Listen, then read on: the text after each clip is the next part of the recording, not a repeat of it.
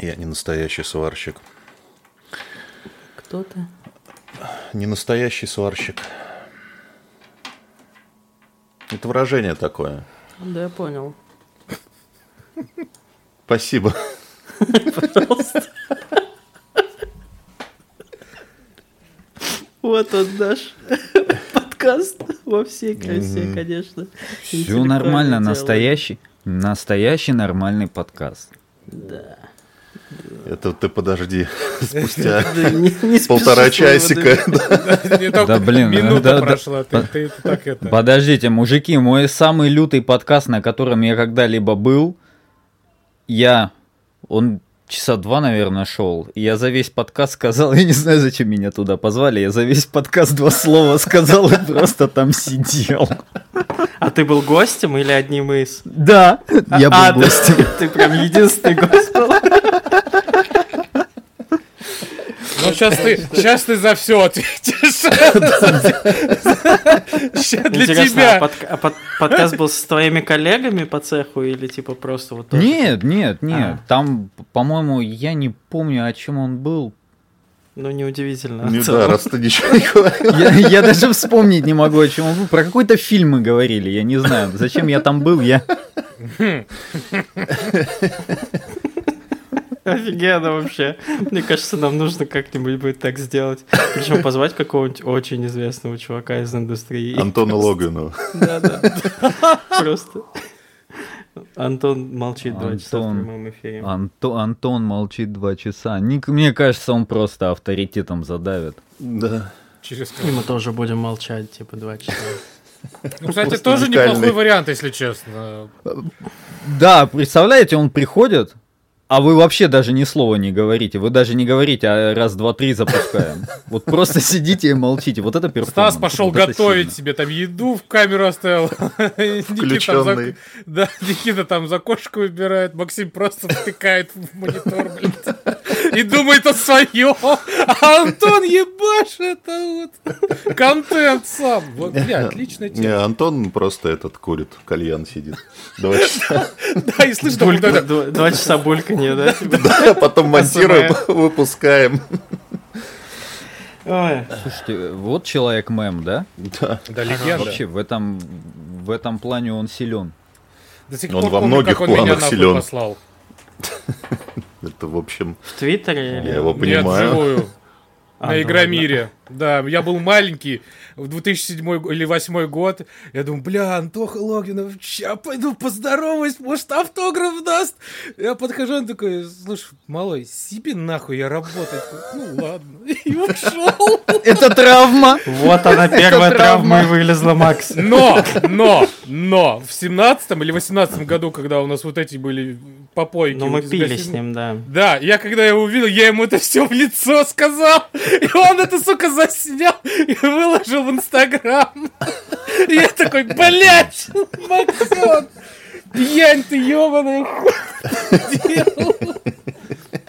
Но, да, я вот 10 лет держал себе эту Прославился. боль, и я ему сказал все, и потом отпустил. Но теперь это вспоминаю так, с улыбкой.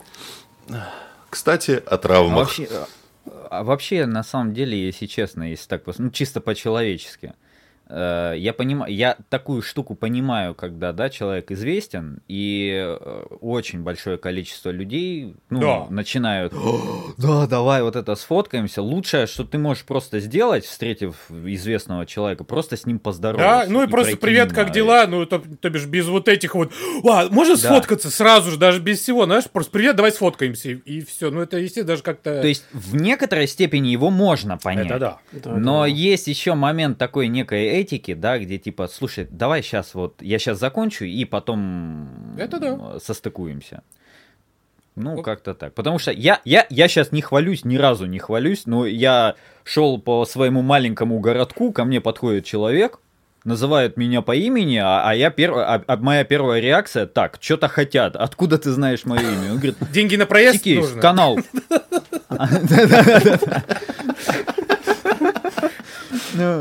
Ну, вот, и, э, ну, человек узнал. Э, Поначалу как бы это приятно, но когда это несколько раз происходит, ты в определенный момент такой, так, надену я кепочку, э, чтобы вот это вот меня не видели. Я тут с женой прогуливаюсь, не надо мне, чтобы ко мне кто-то подходил или что-то там э, общался. Не, не в том плане, что там, типа, все дела. Да, в том плане, что ты когда целый день там, допустим, работаешь, ты хочешь отдохнуть, и еще кто-то набегает, и ты такой... Но опять же, это еще даже если, да, если еще, это также еще, наверное, зависит от того, кто спрашивает. Ну, типа, если тебе- к тебе подходит, ну, там, Да. мужик, ну, 30 лет, который уже понимает, что, типа, то, то точно ты не хочешь, чтобы вот, э, вот ты потратил его время, и он твое, типа, привет, как дела? Ну, все хорошо, ну, спасибо за контент, давай. А когда этот какой-то мелкий пацан, да, десятилетний, который вообще такой... «А-а-а». А он-то посмотрел все видео про А он смотрел все видео, просто В 10 разбирал. лет. И ебанулся. Да. И когда ты ему такое, ну, можешь сказать, типа, ну да, там, ну, так вот, с привычки, то у, него даже тоже, знаешь, вот, типа, вот, во- вот эти вот восхваления прям сразу рушится, вот этот хрустальный Мирок. замок, образ, да, вообще, и он все, он потом начинает по-другому смотреть. Может, это, кстати, со мной тоже правильно Начинает делать? Типа, пить. сказать, такая- так- так- Смотри. такой сказать урок жизни, то, что малой, блядь, не все бывает так, как ты хочешь, давай же будем честны. Это типичная динамика. Всегда за идеализацией идет обесценивание. Это вот, кстати, в, в самой практике анализа есть такая штука. Я еще когда начинал, у меня очень хороший был наставник, человек с большим опытом, клинический психолог, он меня прям так хорошо вел. А, И, естественно, он у меня и супервизию вел, и какие-то случаи, с которыми я сталкивался, я с ними обговаривал, то есть как на, по, по принципу наставника, потому что ты когда только начинаешь, некоторые вещи, это знаешь, ты там книжек начитался, ты как бы какие-то вещи понимаешь, но когда перед тобой садится живой человек, и еще и начинает выдавать крайне непредсказуемые для тебя вещи, это, ну, по первой, конечно, так, такая стрессовая штука. Вот, и там тоже был случай, где я говорю, блин, этот там человек меня вообще просто идеализирует, я там замечательный, прекрасный, я самый лучший специалист, ну, то есть это вообще даже не немножко, я бы так сказал, даже немножко неприятно в моменте, потому что ты понимаешь, что как бы сейчас речь не про тебя, а про какой-то ореол, который вокруг тебя построили. Вот, он говорит, все нормально, ждите, скоро начнется лютое обесценивание и абсолютная ненависть к вам.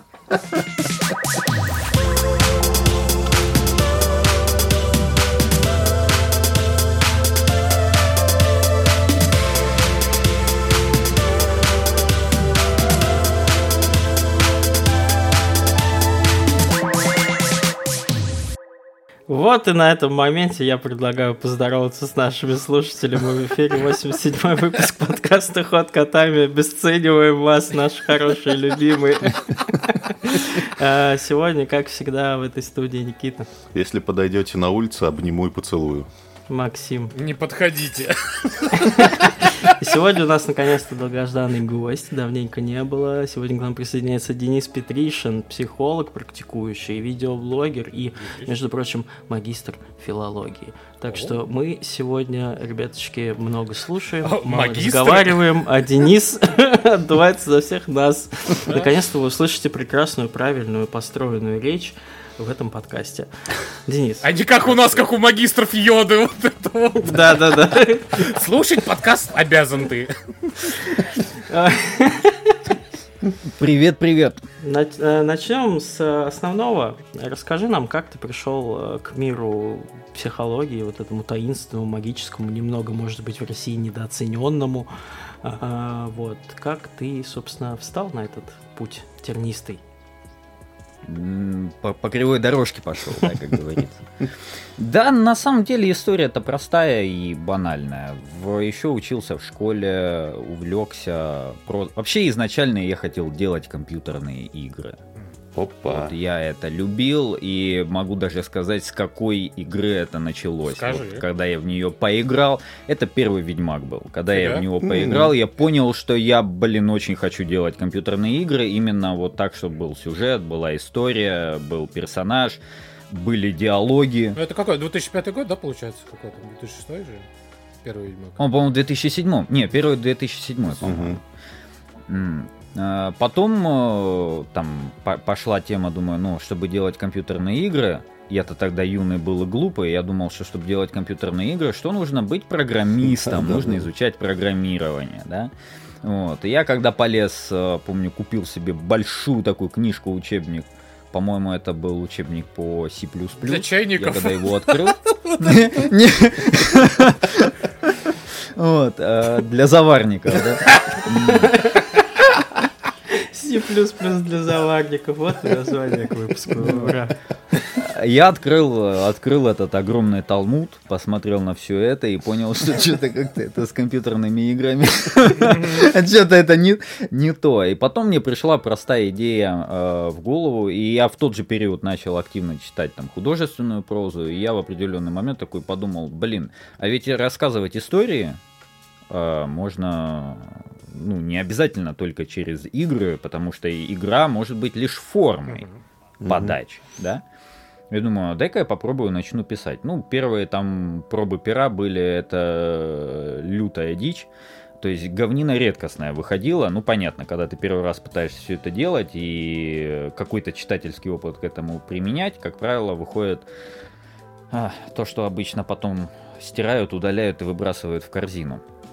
К слову сказать, могу такую как ремарочку, если вы, у вас есть любимый писатель, который вам обалдеть как нравится, как пишет, вот знаете, скорее всего, этот человек за свою жизнь столько в мусорную корзину написал, прежде чем дошел до подобных текстов.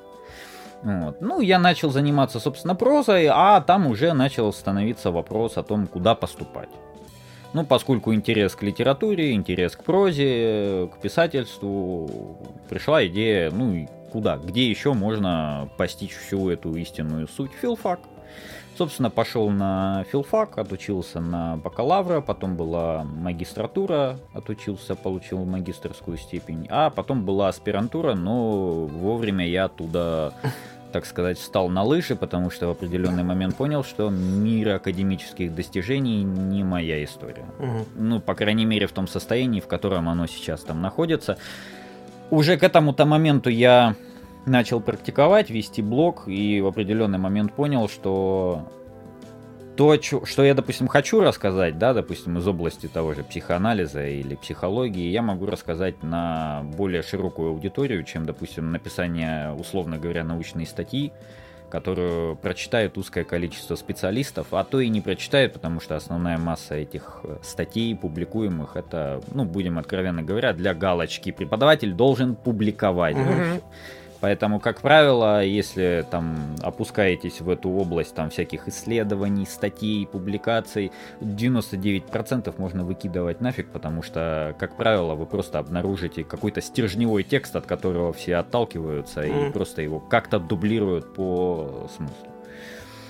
Могу предверить вопрос, как из филологии. Да-да-да. я попал в психологию. Да. Блин, я сейчас думал, я попал в психушку. Так вот.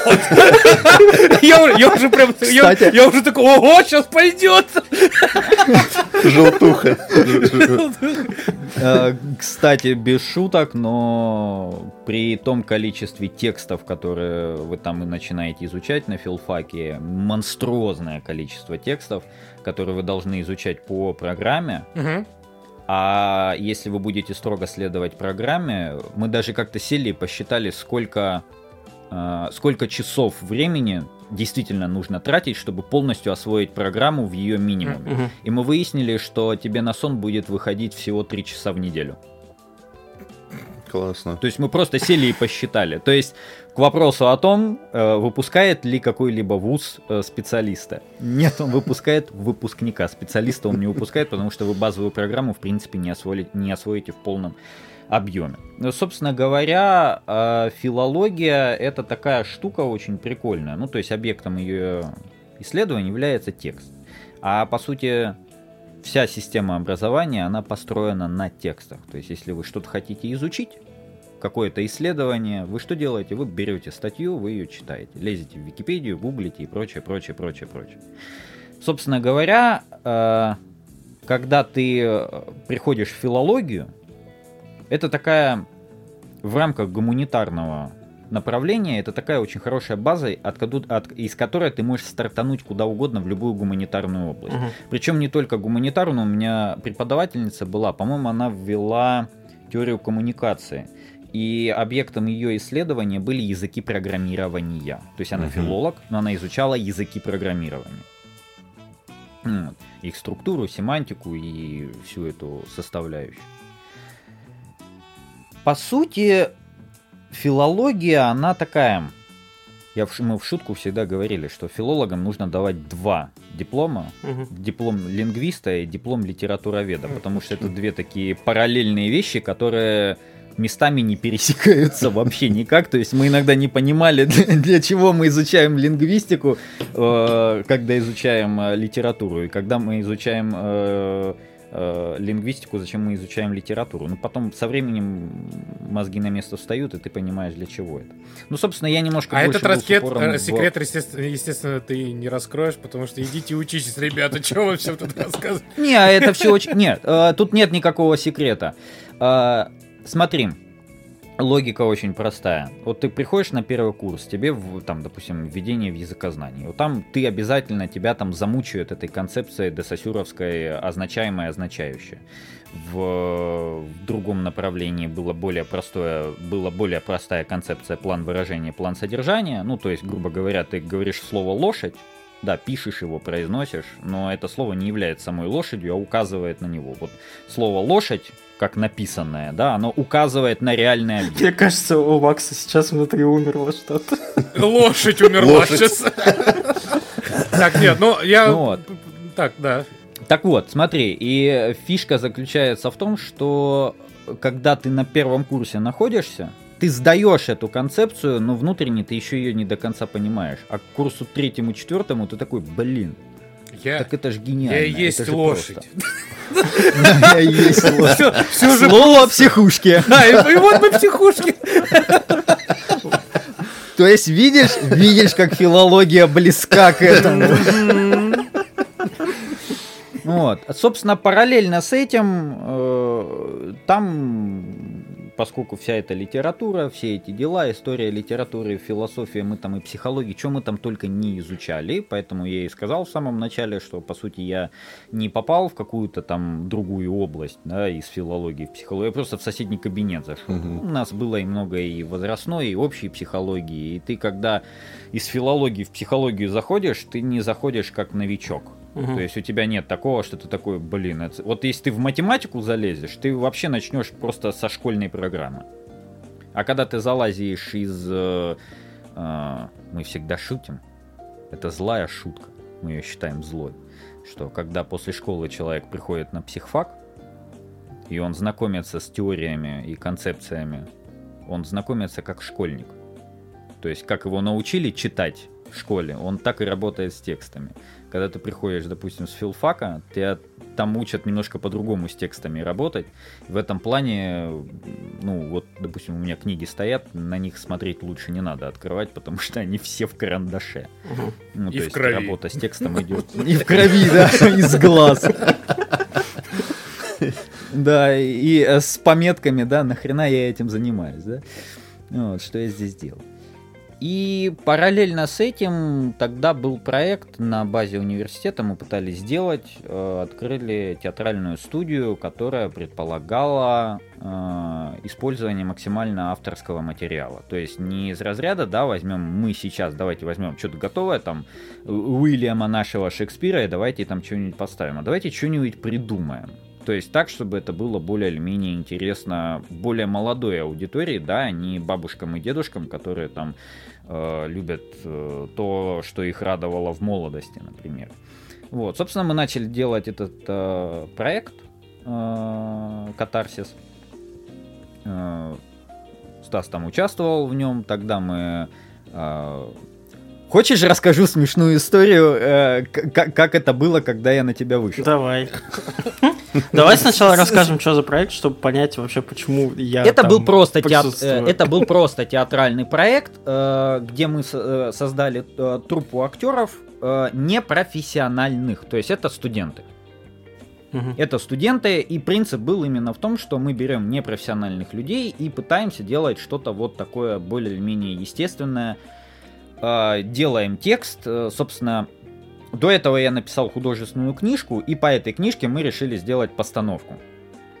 К слову сказать, э, многие люди, когда смотрят экранизацию книги, и знают первоисточник, говорят, блин, как вы все там перелопатили, как вы все испохабили, оно в книжке все было не так. Вот когда я с этим столкнулся, попытка перенести роман на сцену, там пришлось переделывать очень много чего, потому что оно просто в рамке, в рамках, допустим, э, такого театральной постановки просто не работало. Оно смотрелось крайне калечно и приходилось пе- переделывать.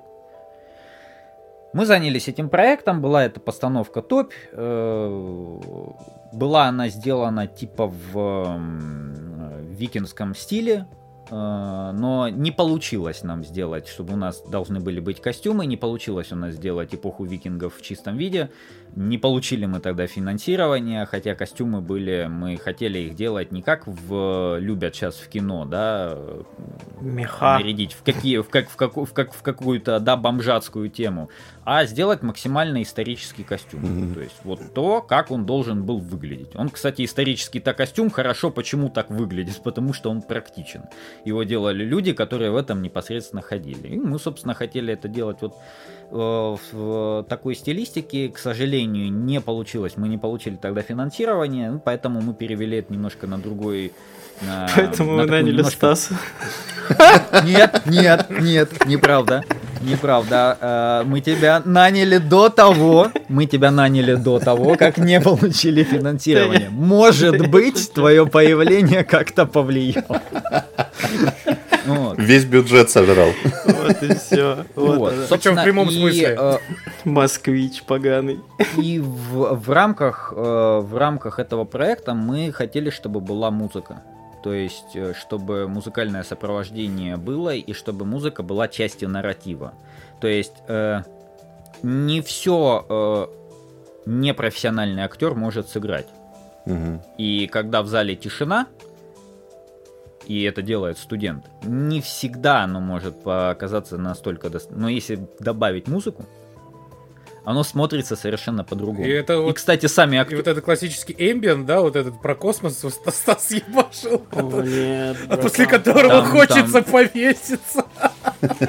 Там... Ну, не, не, Там не из-за не того, что плохая музыка, а там такой мотив, что такой, блядь, космос, черная дыра и веревка. Ну, ты, ты, кстати, очень близко описал концепцию Все нормально, но без космоса в целом. А. Ну, вот, там больше того, мы только сделали первую часть, вторую часть не сделали. Там был момент, где я хотел переделать концовку э, относительно книги и сделать концовку более жесткой. И тогда даже сама, сама, э, сама труппа, э, сами актеры сказали, слушай, она и так черная до, до безобразия, такой концовкой ты просто добьешь зрителя, не, не делая ее такой. То есть она должна была максимально мрачной. Мгм. Ну, в принципе, сама история не должна была хорошо заканчиваться, поэтому э, мы шли по принципу давайте будем жестить по максимуму. Ну, собственно говоря, вот тогда мы, э, собственно, я твой проект услышал, э, слушал твою музыку, думаю, блин, а что, что за автор? Узнаю, что, блин, из России, человек в Москве живет, думаю, о, классно. Сижу и думаю, предложить, не предложить. А мысль как шла? Думаю, блин, вот сейчас какой-то какой-то непонятный тип сейчас напишет. Он делает музыку, он явно умеет это делать, он явно понимает, как это делается. Какой-то мутный тип. Какие-то щас- завышенные ставки пошли. Это не про Стаса. Чё- О вкусах, о вкусах не спорят. Согласен. Вот. А, и я сижу, думаю, блин, вот я ему сейчас напишу, вот, ну, очевидно. Я ж тогда написал, смотрю, ты прочитал, э, смотрю, этот же в ВК пишет, что пользователь... Добавил в черный лист. Что Пользователь печатает. А а мы как раз это э, с женой обсуждали. Я смотрю, ты начал писать. И мы такие, блин, о магад, о магад. Сейчас он ответит, скажет, вы что, дубу дали? Какой нахрен вы чего? Кто вы такие? И тут, ну, да, интерес появляется. И, собственно, вот так начала завязываться эта история. Собственно, сама эта трупа, да, сам этот проект э, Катарсис, он не получился. Мы как-то определенной поддержки не, ну, не получили со стороны университета, а а дальше тянуть это все на своих э, плечах было немножко тяжело. Почему? Потому что Ну, там были моменты, если не вдаваться в подробности, но мы даже сцену выбивали несколько такими окольными путями, откровенно окольными путями, а сцена была нужна. Но как бы не- да- ладно бы там просто поддержки не было, были моменты связанные, где было противодействие. этому. Мгм. Вот, э, ко мне было у определенных, ну, у определенной группы руководящих э, людей было очень негативное отношение, и никто так и не понял почему, но тут-то я и познал истину, что не надо ничего делать, чтобы некоторые люди тебя тупо ненавидели. И, собственно говоря, я немножко тогда подвыгорел на этом проекте, потому что это было очень тяжело тянуть, учитывая то, что а, мы добивались того, чтобы, ну вот смотрите, вот чтобы был пример, там была сцена, где а, есть брат и сестра. Э, Брата убивают на глазах у сестры, и девчонка, которая играет сестру, по книге там была э, дочь, но мы нигде бы не нашли семилетнего ребенка. Мгм. Кто бы нам дал семилетнего ребенка вдруг внезапно, да? Вот, поэтому мы немножко поменяли концепцию, что не отец и дочь, а старший брат и младшая сестра. И брата убивают, жестоко убивают на ее глазах. Вот девчонка играла настоящую истерику. То есть со слезами, с соплями, со Мгм. всем полным набором. То есть когда сцена заканчивается и уводим за сцену, она просто садится, у нее трясутся руки. То есть это настоящая истерика с криком, с ором, с хрипом и прочее, прочее, прочее. И вот этого результата нужно было добиваться. Я тогда подвыгорел очень сильно, потому что с этим было очень тяжело работать. И параллельно, параллельно психология такая, слушай, может быть, э, мы же все время как бы с тобой под руку ходим уже много лет. Может быть, узаконим наши отношения, наконец-таки. Вот, собственно, постепенно, постепенно я начал туда в- втягиваться. А потом уже, когда началась практика, пришла такая мысль. А, ну, люди там в массе своей знают, да, слышали там психология, не психология, а как бы ее увидеть в каком-то таком практическом применении. То есть, как набор теории это прикольно, а как ее можно применить вот, ну, практически, да, Мгм. в прикладном характере. И пришла идея, ну, так как я в психоаналитическом ключе работаю, а почему бы там, допустим, не брать каких-то персонажей, да, там, кино, игр, а, и не применять к ним какой-то такой э, психологический анализ. Потому что, допустим, есть литературоведческий анализ, да, мы можем там портрет персонажа литературоведчески исследовать. Кстати сказать, это очень недалеко от э, того, как формулируется случай в, в психологии да, конкретного человека. То есть на самом-то деле а, вся художественная литература, кино, театр, оно про людей Мгм. про характеры и их отношения. Собственно говоря, когда ты там в рамках теории литературы этим занимаешься и там до, до, до тошноты там, так, вот вам персонаж, сделайте его литературный разбор. И ты там сидишь, там внешняя мотивировка, внутренняя Синие мотивировка. шторы висели на окнах. Вот это Нет, вот этой, вот этой, вот этой, вот этой как раз-таки это, это чисто школьная тема в в... Есть понятие художественная деталь, и в принципе мы можем говорить о том, что если автор э, в тексте что-то ввел, то не обязательно он это сделал сознательно. Ну, я часто привожу пример. При- пример. Вот у вас персонаж. Этот персонаж ведет крайне аморальный образ жизни, он сволочь, садист и рекетир. Но носит православный крестик на груди. Вот просто, да, деталь художественная, которая уже немножко дает, да, определенное представление об этом персонаже. Вы уже чувствуете какой-то характер, может быть, какое-то противоречие в его личности. Автор, и могу сказать, как человек, который написал художественную книжку, когда через некоторое время открываешь и думаешь, блин, посмотреть, что там написал в свое время. И ты начинаешь считывать многие моменты, которые ты понимаешь, что сознательно ты его туда не закладывал, но ты написал это. Мгм. Это как, знаешь, как, э, пардон, в сортир все ходим, включ- выключатель есть. Вот ты не думаешь о том, что его нужно нажать. Ты его просто нажимаешь и идешь делать свои, э, свои дела. Ты это делаешь как бы на автомате. Точно так же, как есть там оговорочки, да, ты сказал, вот такой, блин, не подумавши сделал. Потому что то, что ты можешь там на бессознательном уровне автоматически сделать, не требует уровня вот сознательной медленной обработки. Ты это сделал быстренько, автоматически, и оно отработало свою задачу. Уже потом ты такой, блин, нафиг я это сказал, лучше бы я этого не говорил, да. Вырежьте. Также и здесь. И поэтому, собственно говоря, когда уже в...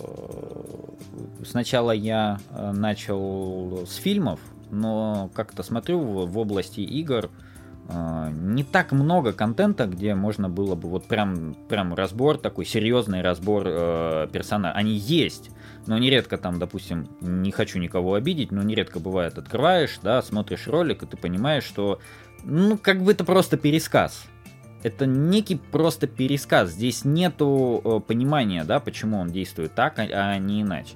А про что, по сути, психология в ее прикладном э, характере? Ну, по крайней мере, психоанализ. Человек испытывает какие-то потребности, у него есть влечения. Вот он либо может удовлетворить, либо не может удовлетворить. В чем любой драматургический конфликт? Ну, как правило, как правило, сталкиваются два персонажа, у которых взаимоисключающие цели. На этом они начинают развиваться. Начинается событие. Что такое событие? Это, по сути, какое-то изменение. Но обычно в рамках драматургического произведения какое-то изменение является неким рассогласованием.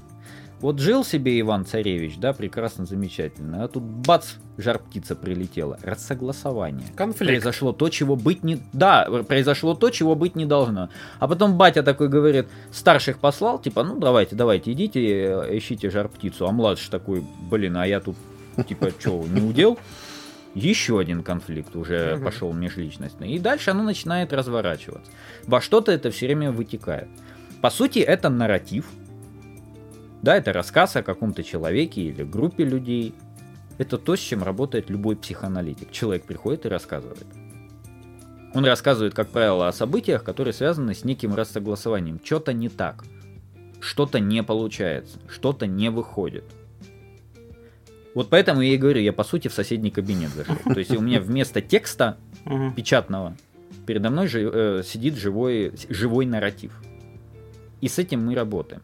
Поэтому в этом плане есть такая все выдающиеся, кстати, психоаналитики, вот классики психоанализа, они все были не из психологии. То есть они имели какое-то другое образование э, и приходили в психоанализ из этого образования. Ну, в большинстве случаев там э, врачи-неврологи были, то есть Фрейд неврологом был.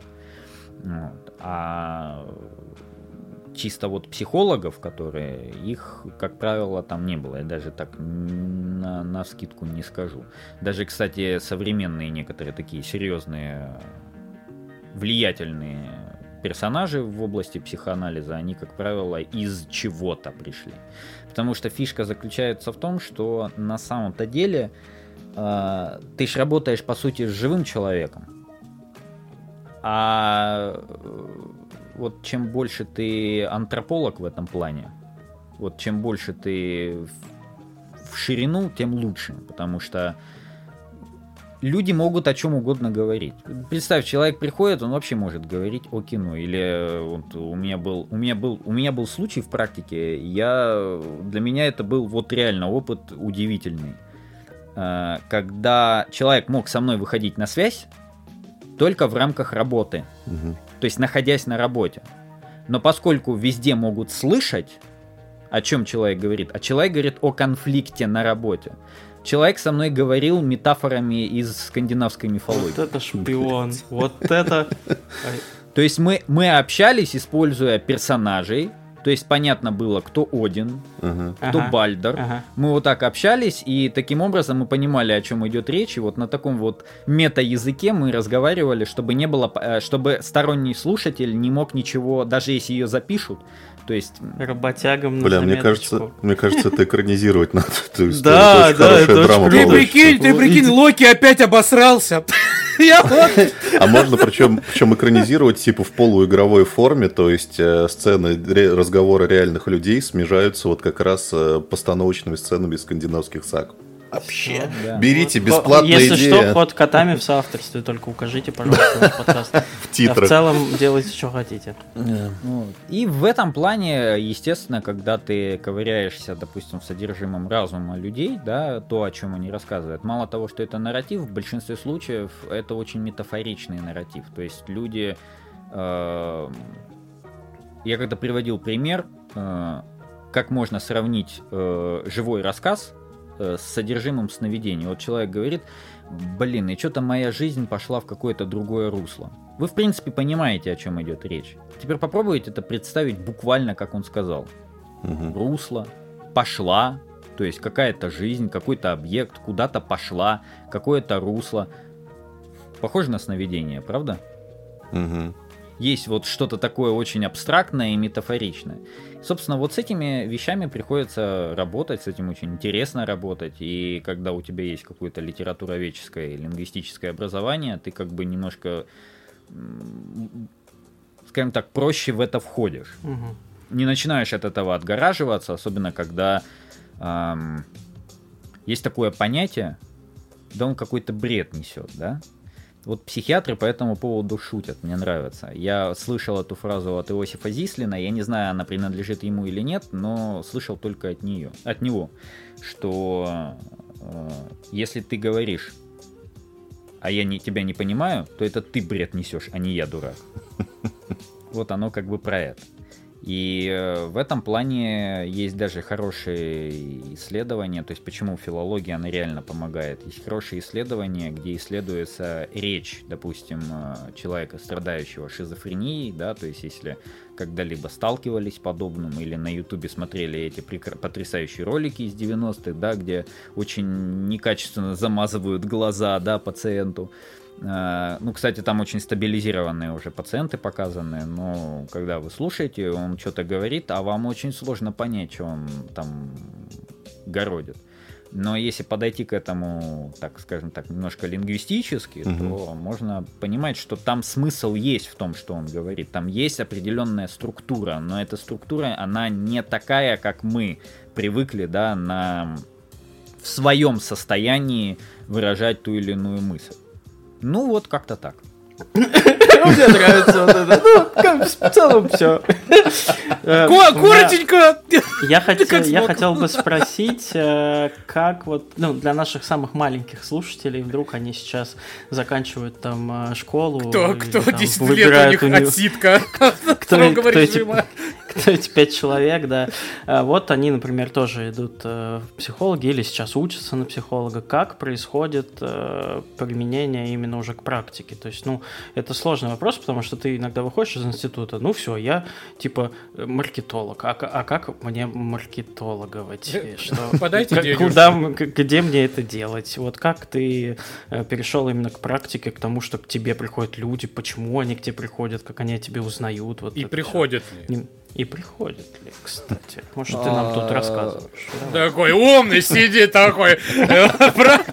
Вот филология за вот это вот. Знаем таких философов. Подожди, подожди, подожди. Вот сейчас вот я тут вынужден это сказать. Прошу, продолжайте говорить все, что приходит вам в голову.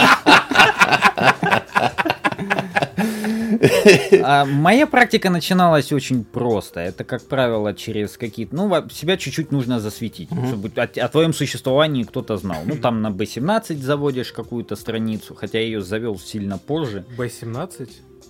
Да, есть сайт B17, но я ее завел там сильно позже, я не узнал не, не сразу. Ну, начинаешь бложить постепенно, что-то писать, какие-то заметки. Поначалу, Это- поначалу это- я извини- вообще... как- Извини, пожалуйста, это какой-то специализированный для психологов Вот. сайт, да? Где... Да. А, все. Да. Окей. Как, как Б-52, Вот, только а- Б-17 чуть поменьше. Ну, да, да, да, так. Чуть-чуть. Сначала э, работа очень простая. Ты работаешь тупо бесплатно. Почему? Потому что ты понимаешь, что у тебя нет опыта Мгм. работы. И ты это согласуешь с человеком, который к тебе приходит. Что я только начинаю, поэтому, собственно, я вам предоставляю услугу, вы мне в ответ опыт. Мгм. Вот с этого постепенно оно начинается. Ну, первые, первые работы, да, я работал с людьми достаточно бесплатно, потом постепенно, постепенно, да, какую-то моменты уже начинаешь чисто финансовый вводить. Сейчас все просто, сейчас есть интернет. То есть ты о себе можешь э, себя обозначить. Э, естественно, я обозначивал себя как. Ну, можно, конечно, просто сказать, здравствуйте, я психолог, я тут что-то работаю, а что? Ну, вот есть вот э, красивая картинка, да, есть там какой-то список того, с чем я работаю, условно говоря, и что? Ну, делаешь публикации, делаешь публикации, что-то пишешь, на какие-то темы пишешь, люди читают, делают вывод. То есть вообще оно как-то коррелирует с тем, что я думаю, что я чувствую. Мне вообще это интересно, мне это подходит. То есть человек видит, что, ну, по всей видимости, этот человек что-то понимает. Мгм.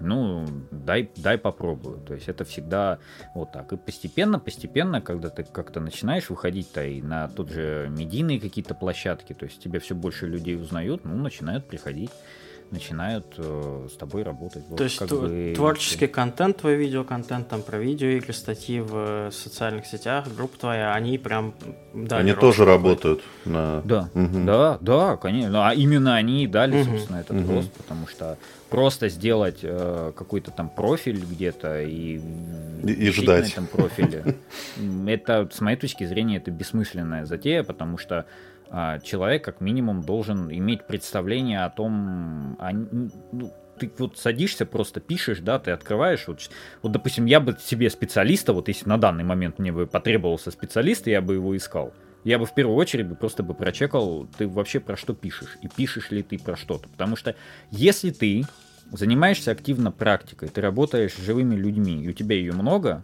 как правило, у тебя сразу появляется очень много чего есть рассказать. Мгм. Не про этих людей, а ты на, навариваешь очень большое количество опыта, работы с разными людьми, и у тебя начинают формироваться достаточно специфические представления о людях. Что я имею в виду специфическими представлениями? В обычном вот таком социальном контакте люди не рассказывают столько, сколько они рассказывают, приходя, допустим, к психологу. Мгм. Если нормально работа с ним сложилась, и человек доверяет, он рассказывает ему гораздо больше. И ты узнаешь о людях гораздо больше, чем просто вот в таком вот в баре посидели, пообщались с барменом, о, столько историй интересных рассказал. Это вот оно не, не, не, не про это. Соответственно, в определенный момент из тебя просто льется. То есть ты как минимум хочешь уложить это в голове. И письменный жанр в этом плане позволяет там делать замену, то есть ты делаешь заметки, ты как-то в голове все это немножко укладываешь. Ну вот, собственно говоря, группа пополняется постепенно, и люди приходят. Вот, я просто зашел на сайт B17, увидел твою фотку, блядь, такой ты, конечно, тут я не могу, прям красавец, ёпта. Ё-моё, Я бы пришел, да? я бы, я бы проконсультировался.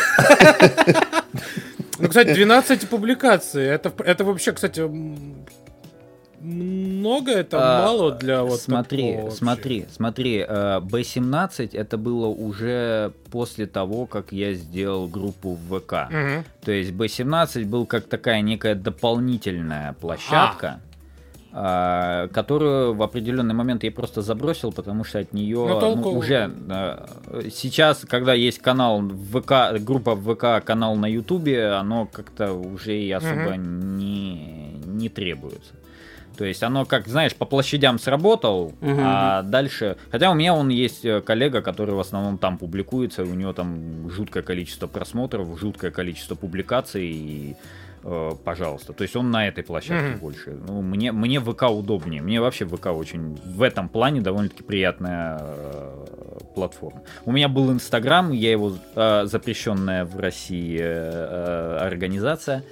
Вот. э, там у меня же текстовое все. Мгм. А Ну если да, вот там пытались тексты там делать, это, это, это, это жесть. И я в определенный момент это дело забросил, потому что оно стало съедать кучу времени. Я за это время лучше еще две заметки опубликую где-нибудь. Вот, поэтому у меня в ВК, в ВК в группе публикаций много.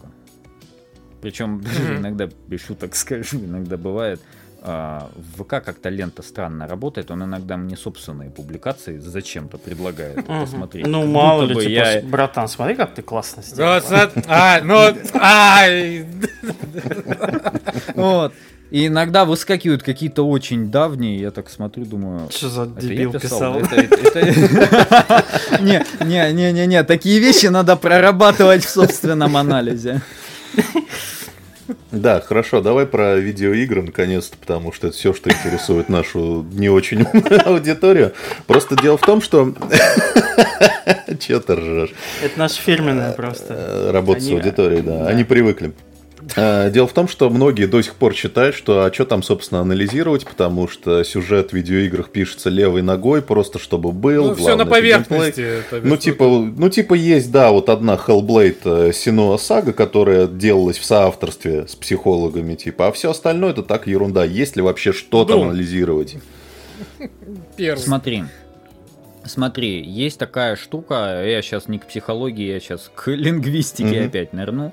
В когнитивной лингвистике есть такое понятие инференция. Проще говоря, это извлечение информации из источника. Смотри, а, допустим, ты китайский знаешь? Нет.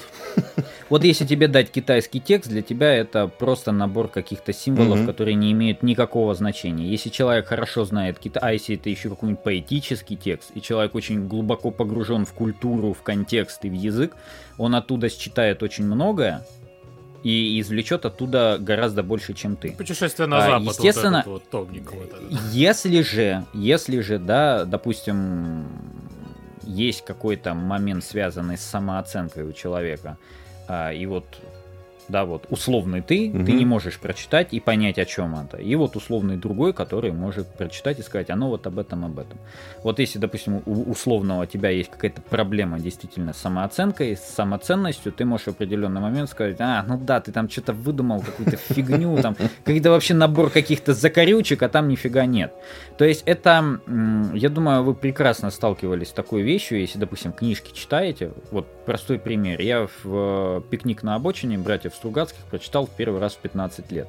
Я был уверен, что я все понял вообще досконально. Потом я перечитал, потом я перечитал Как и все. в 20. В классе такой потом. Ну чё, короче. Да, да, да. Тарковский. Ребят. Ну вот, потом я второй раз прочитал э, эту книгу в 20 лет, то есть это уже два года филфака. Когда я ее прочитал во второй раз, я понял, что в первый раз я не понял ничего, ни слова из этого произведения я не понял. И в третий раз я его перечитал лет где-то в 24 я его перечитал. Я понял, что во второй раз я тоже нифига не понял. То есть э, есть такая вещь, вот если мы дадим какого-нибудь там э, Фауста Гёте, э, допустим, десятикласснику, я не говорю, что десятиклассник э, глупый. Десятиклассник еще не имеет определенного набора опыта, да, единиц информации в голове, чтобы понимать, про что там речь идет. Я больше того скажу, тут не все 40-летние вкуривают этого Фауста злосчастного, да, и более того, еще и зависит от перевода, потому что два переводчика, читаешь два перевода, вообще два разных произведения, как будто они разные переводили. Э, Когда мы говорим, допустим, что вот ты там, к примеру, разобрал э, условного персонажа, да, игрового, с точки зрения психоанализа. И первый стандартный вопрос, а разве авторы все это задумывали? Мгм. Вот я в этом плане всегда отсылаю к одной простой вещи, которая в интернете прошла мимо, хотя она уникальна. Знаете такого композитора Оливье де Ривьера? Ну, слышал что-то. но- Он, э, он делал музыку, в частности, для двух довольно-таки известных игр. Это A Plague Tale, Мгм. Innocence А, и Requiem. все, да, все, да, да, точно, точно. Он, он э, на Ютубе, на своем канале выложил серию роликов, где он проходит вторую игру э, Requiem и объясняет, э, как, он, как он делал музыку, э, какие музыкальные решения он при- применял и почему так. Э, Кстати, вот эта вот игра, ну, э, главный, главная героиня этой игры, она вот... Я приступлю к э, созданию ролика на, на тему ее психологии, но сильно позже, но буду касаться... Естественно, меня заинтересовало, думаю, Мгм. Сейчас сойдутся ли мои мысли, что он расскажет. Когда он начал рассказывать про все тонкости психологии героя, что происходит в моменте, какой бэкграунд, с чем что связывается, и почему здесь играет мелодия отца, такая же мелодия, как играла в начале первой игры, почему это связано, потому что там он ее учил прощой обращаться, а здесь она во второй части с братом по шишкам с прощи стреляет, это связывается с тем опытом. Я когда это все послушал, думаю, блин, мне еще расти и расти, потому что я считал гораздо меньше, чем он рассказал. Мгм. То есть под вопросы о том, задумывает ли все автор. автор может не мыслить психоаналитическим языком и психоаналитическими терминами. Но это не значит, что автор не закладывает всей той психической динамики, которую мы можем извлечь. К примеру, а, автор может очень достоверно показать психическую травму.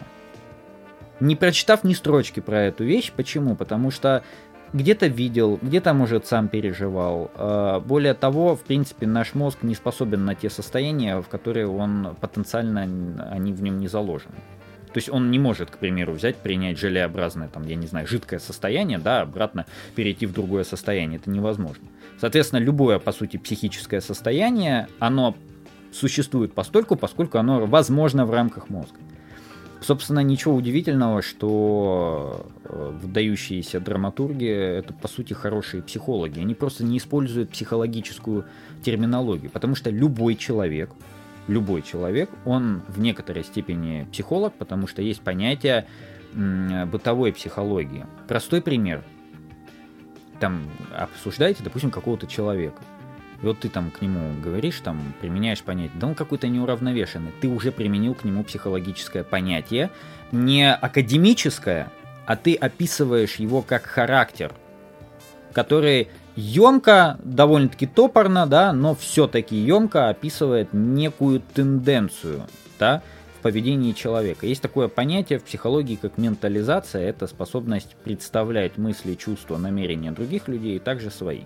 Э, мы все это постоянно делаем, потому что если мы не будем прогнозировать состояние других людей, коммуникации никакой не будет.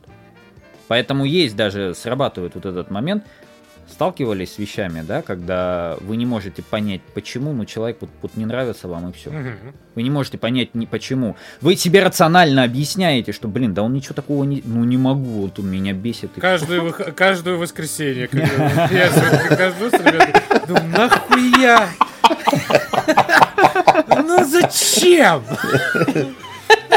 Вот. И по сути, когда мы берем, допустим, какое-то... Вот сейчас я, допустим, ну на данный момент я разбираю Джоэла из э, Last of Us. О, вот это Мы можем сказать, что автор ничего этого не задумывал, да, хотя по, судя по музыкальным решениям и ну, где в этих музыкальных решениях, то есть где та или иная композиция работает в тех или иных сценах, можно понять, что он проводит явно параллель, потому что есть понятие режиссуры. Музыку э, в подобных проектах не э, вставляют из разряда, блин, нам нужна тут грустная музыка, давайте впихнем какую-то грустную музыку. Нет, это делается очень вдумчиво.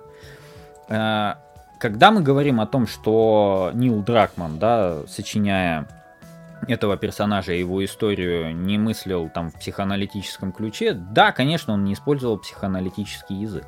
Мы можем перевести то, что мы видим, на язык э, психоанализа, который помогает нам объяснить, что происходит. Это вот то, о чем я говорил чуть раньше, да, план выражения, план содержания. Мы видим, что он что-то делает, мы видим, что он что-то говорит, и пытаемся понять, что за этим выражением стоит, почему он говорит именно это, почему он делает именно это, а не что-то другое, почему он вдруг решил вот здесь вот сейчас я брату оставлю девчонку, да, и пойду э, своей дорогой. Почему вдруг это произошло? А там есть масса таких тоненьких деталей, на которые в большинстве своем люди просто не обращают внимания, но вот на автомате ты где-то считываешь. Это знаете, как в игру Inside играли? Mm-hmm. Вот это, знаете, это вот игра из разряда «я не понимаю, почему она дико прет». Ты просто погружаешься, и ты понимаешь, это какой-то там трансцендентный опыт, который невозможно вербализовать, невозможно перевести на естественный язык. Собственно, в этом плане психология — это некий язык с определенной логикой, которую мы можем применить э, для того, чтобы как бы попытаться объяснить то, что мы непосредственно не видим. Мы не видим содержимое, мы видим выражение всегда. Что за этим стоит, мы не видим объективно. Это всегда носит, конечно, вероятностный характер. То есть там не нужно говорить о том, что если я там сказал, что, условно говоря, там Джоэл пытается вот получить вот это, вот это, вот это таким способом, это не значит, что это действительно так, это значит, что это некое мое предположение, что скорее всего это так, но это не какая-то дважды два четыре, и оно всегда четыре. То есть это лишь какая-то попытка более более структурированным языком объяснять то, что, в принципе, в поведении не является э, языковым э, в принципе, да, то есть поведение, поведение, действие, оно не всегда языковое. Точно так же, как вот этот э, выключатель. Да, я на автомате его нажимаю, и, кстати, в большинстве случаев мы все пользуемся этими выключателями, но попроси сейчас кого-нибудь сказать, а в каком он должен быть положении, когда свет горит. Большинство, как правило, не отвечают. Они начинают думать, вспоминать. Ну, а я это снизу Да. вверх, когда делаешь, вот в таком положении. Типа, хуя, Ну, меня, это кстати, хорошо, если наоборот. он у тебя, если он у тебя как тумблер, а если он у тебя как кнопка. Это уже проблемы кнопки. Кнопочников, знаешь. Тумблер. Кнопочники сосать. Кнопка могила. А я, приви- я приведу сейчас простой пример. Пользуетесь редакторами, видеоредакторами и прочее, прочее. Пользуетесь, все отлично, замечательно, прекрасно. Ну вот вас оторвали от монитора, звонит вам друг, товарищ, говорит, слушай, там как в Premiere Pro вот это вот А сделать? ты на улицу такой, вышел. Ты вот знаешь, просто. как это... Да. Да, ты знаешь, как это сделать, но ты понимаешь, что ты не объяснишь, пока ты не откроешь, потому что ты там это выползающее окно, ты знаешь, на что там нужно нажать, а оно какое по очередности, оно в середине или в конце, а где это находится вообще не. А горячие клавиши, когда на автомате, а на как, как- какая там горячая?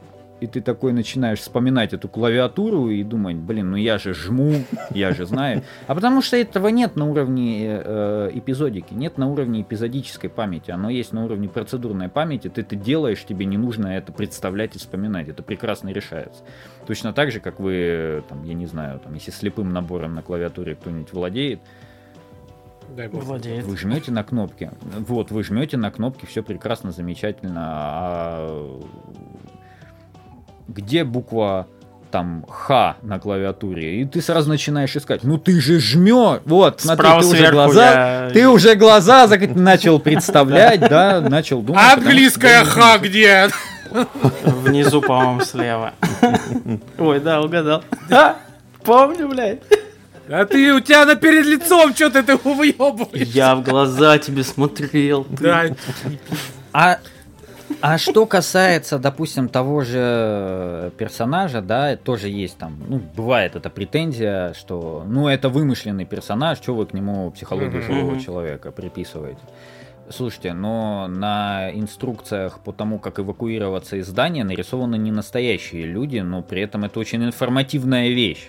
То есть это скорее носит характер такой некой демонстрации, потому что если мы говорим прям про живого человека, то формулировка его случая, она не будет такой, как, допустим, я это формулирую там э, в роликах. Почему? Я формулирую достаточно статичное явление. То есть я как бы к событию, связанному я думаю, это не спойлер, да, там, допустим, если я возвращаюсь постоянно к сцене, где э, дочь Джоэла умирает у него на руках, Мгм. да, О, я могу было каждый 10 раз лет, чтобы и- это, по- знаешь, поиграть и, Хочешь- и еще сезон посмотреть. Так что Хочешь, я тебе открою я секрет? знаю, есть Мы такие. знаем. Мы знаем таких. Но это уже не оправдание, знаешь, уже хватит, хватит уже вот этих. Поэтому, э, когда формулируешь случай персонажа, тут чуть-чуть попроще, потому что там все достаточно статично.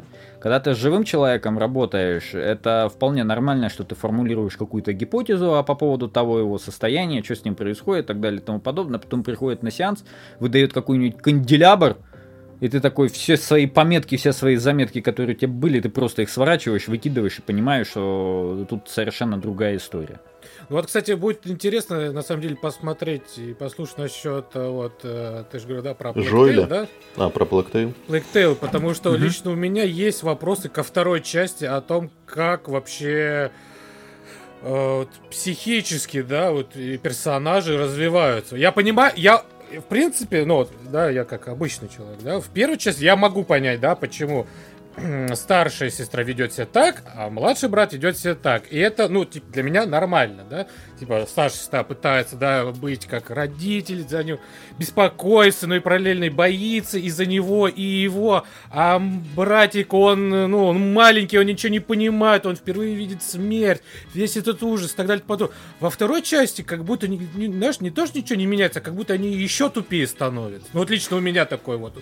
И меня это даже начинает раздражать. Я вот, из- к сожалению, вот к, вторую часть, ну, не так сильно вот полюбил, как хотелось бы, потому что кажется, что, ну, типа, ну, вот, ты, ну, опять же, да, на Прогресса тебя, нет никакого. да, нет, не- ты- вы, ну, вы уже это пере, ну, вы это уже пережили, ну, у вас должен быть какой-то рост, вы уже, ну, не знаю, должны быть, ну, это, конечно, тоже, да, такое сказать, вы уже должны привыкнуть к такому. Не, понимаю, что иногда к такому привыкнуть нельзя. Но когда тебе это прямо вот в течение всей игры прям показывают, да, и, иногда бывают вот эти вспышки ярости, когда все, мне надоело, она начинает всех раскидывать. И потом опять она начинает психовать. И думаешь, блядь, как? Вот что-то нестандартно как-то. Ну вот я не понимаю. И мне это раздражает. Почему, я не могу это понять? Почему я не могу это вот, вот так вот принять, как в первой части? Вот прям вот... Вот я тебе могу сказать, э, я сильно не, сейчас не буду этот момент раскрывать, но э, я тебе И, опишу... и еще, извини, что я перебью. ду- И почему еще вот, вот брат решил вот так сделать в конце. Типа вот, знаешь, вот он был таким вот мальчик, мальчик, мальчик, мальчик, а потом хуяк, и такое прям взрослое решение, такой, ебать. А когда это... А что он в кон... а что он в конце э, решил? Так, блядь. Ну это спойлер. Я не прошел. Вот, вот. Говорите, я не прошел и не буду. Смысл, смысл в том, что в конце это не было его решением, это была ее галлюцинация. А была... Точно ли это была галлюцинация? Это была ее галлюцинация, и ее динамика с психологической точки зрения очень достоверно показана во второй части «Мое почтение». Ага. И, к слову сказать, вот это раздражение, о котором ты Мгм. сказал, э, приоткрою такую маленькую, э, маленький завес тайны. Так. Дело в том, что сейчас, да, дабы глубоко не уходить Мгм. в психоаналитическую теорию, но есть такая штука. Э, Психический симптом, он всегда бессознательно или сознательно вызывает раздражение. Вот особенно, когда ты его непосредственно наблюдаешь. А, простой пример. Вот ежики плакали, да, но продолжали грызть кактус. И когда ты это наблюдаешь, он продолжает грызть этот кактус, ты в определенный момент начинаешь раздражаться.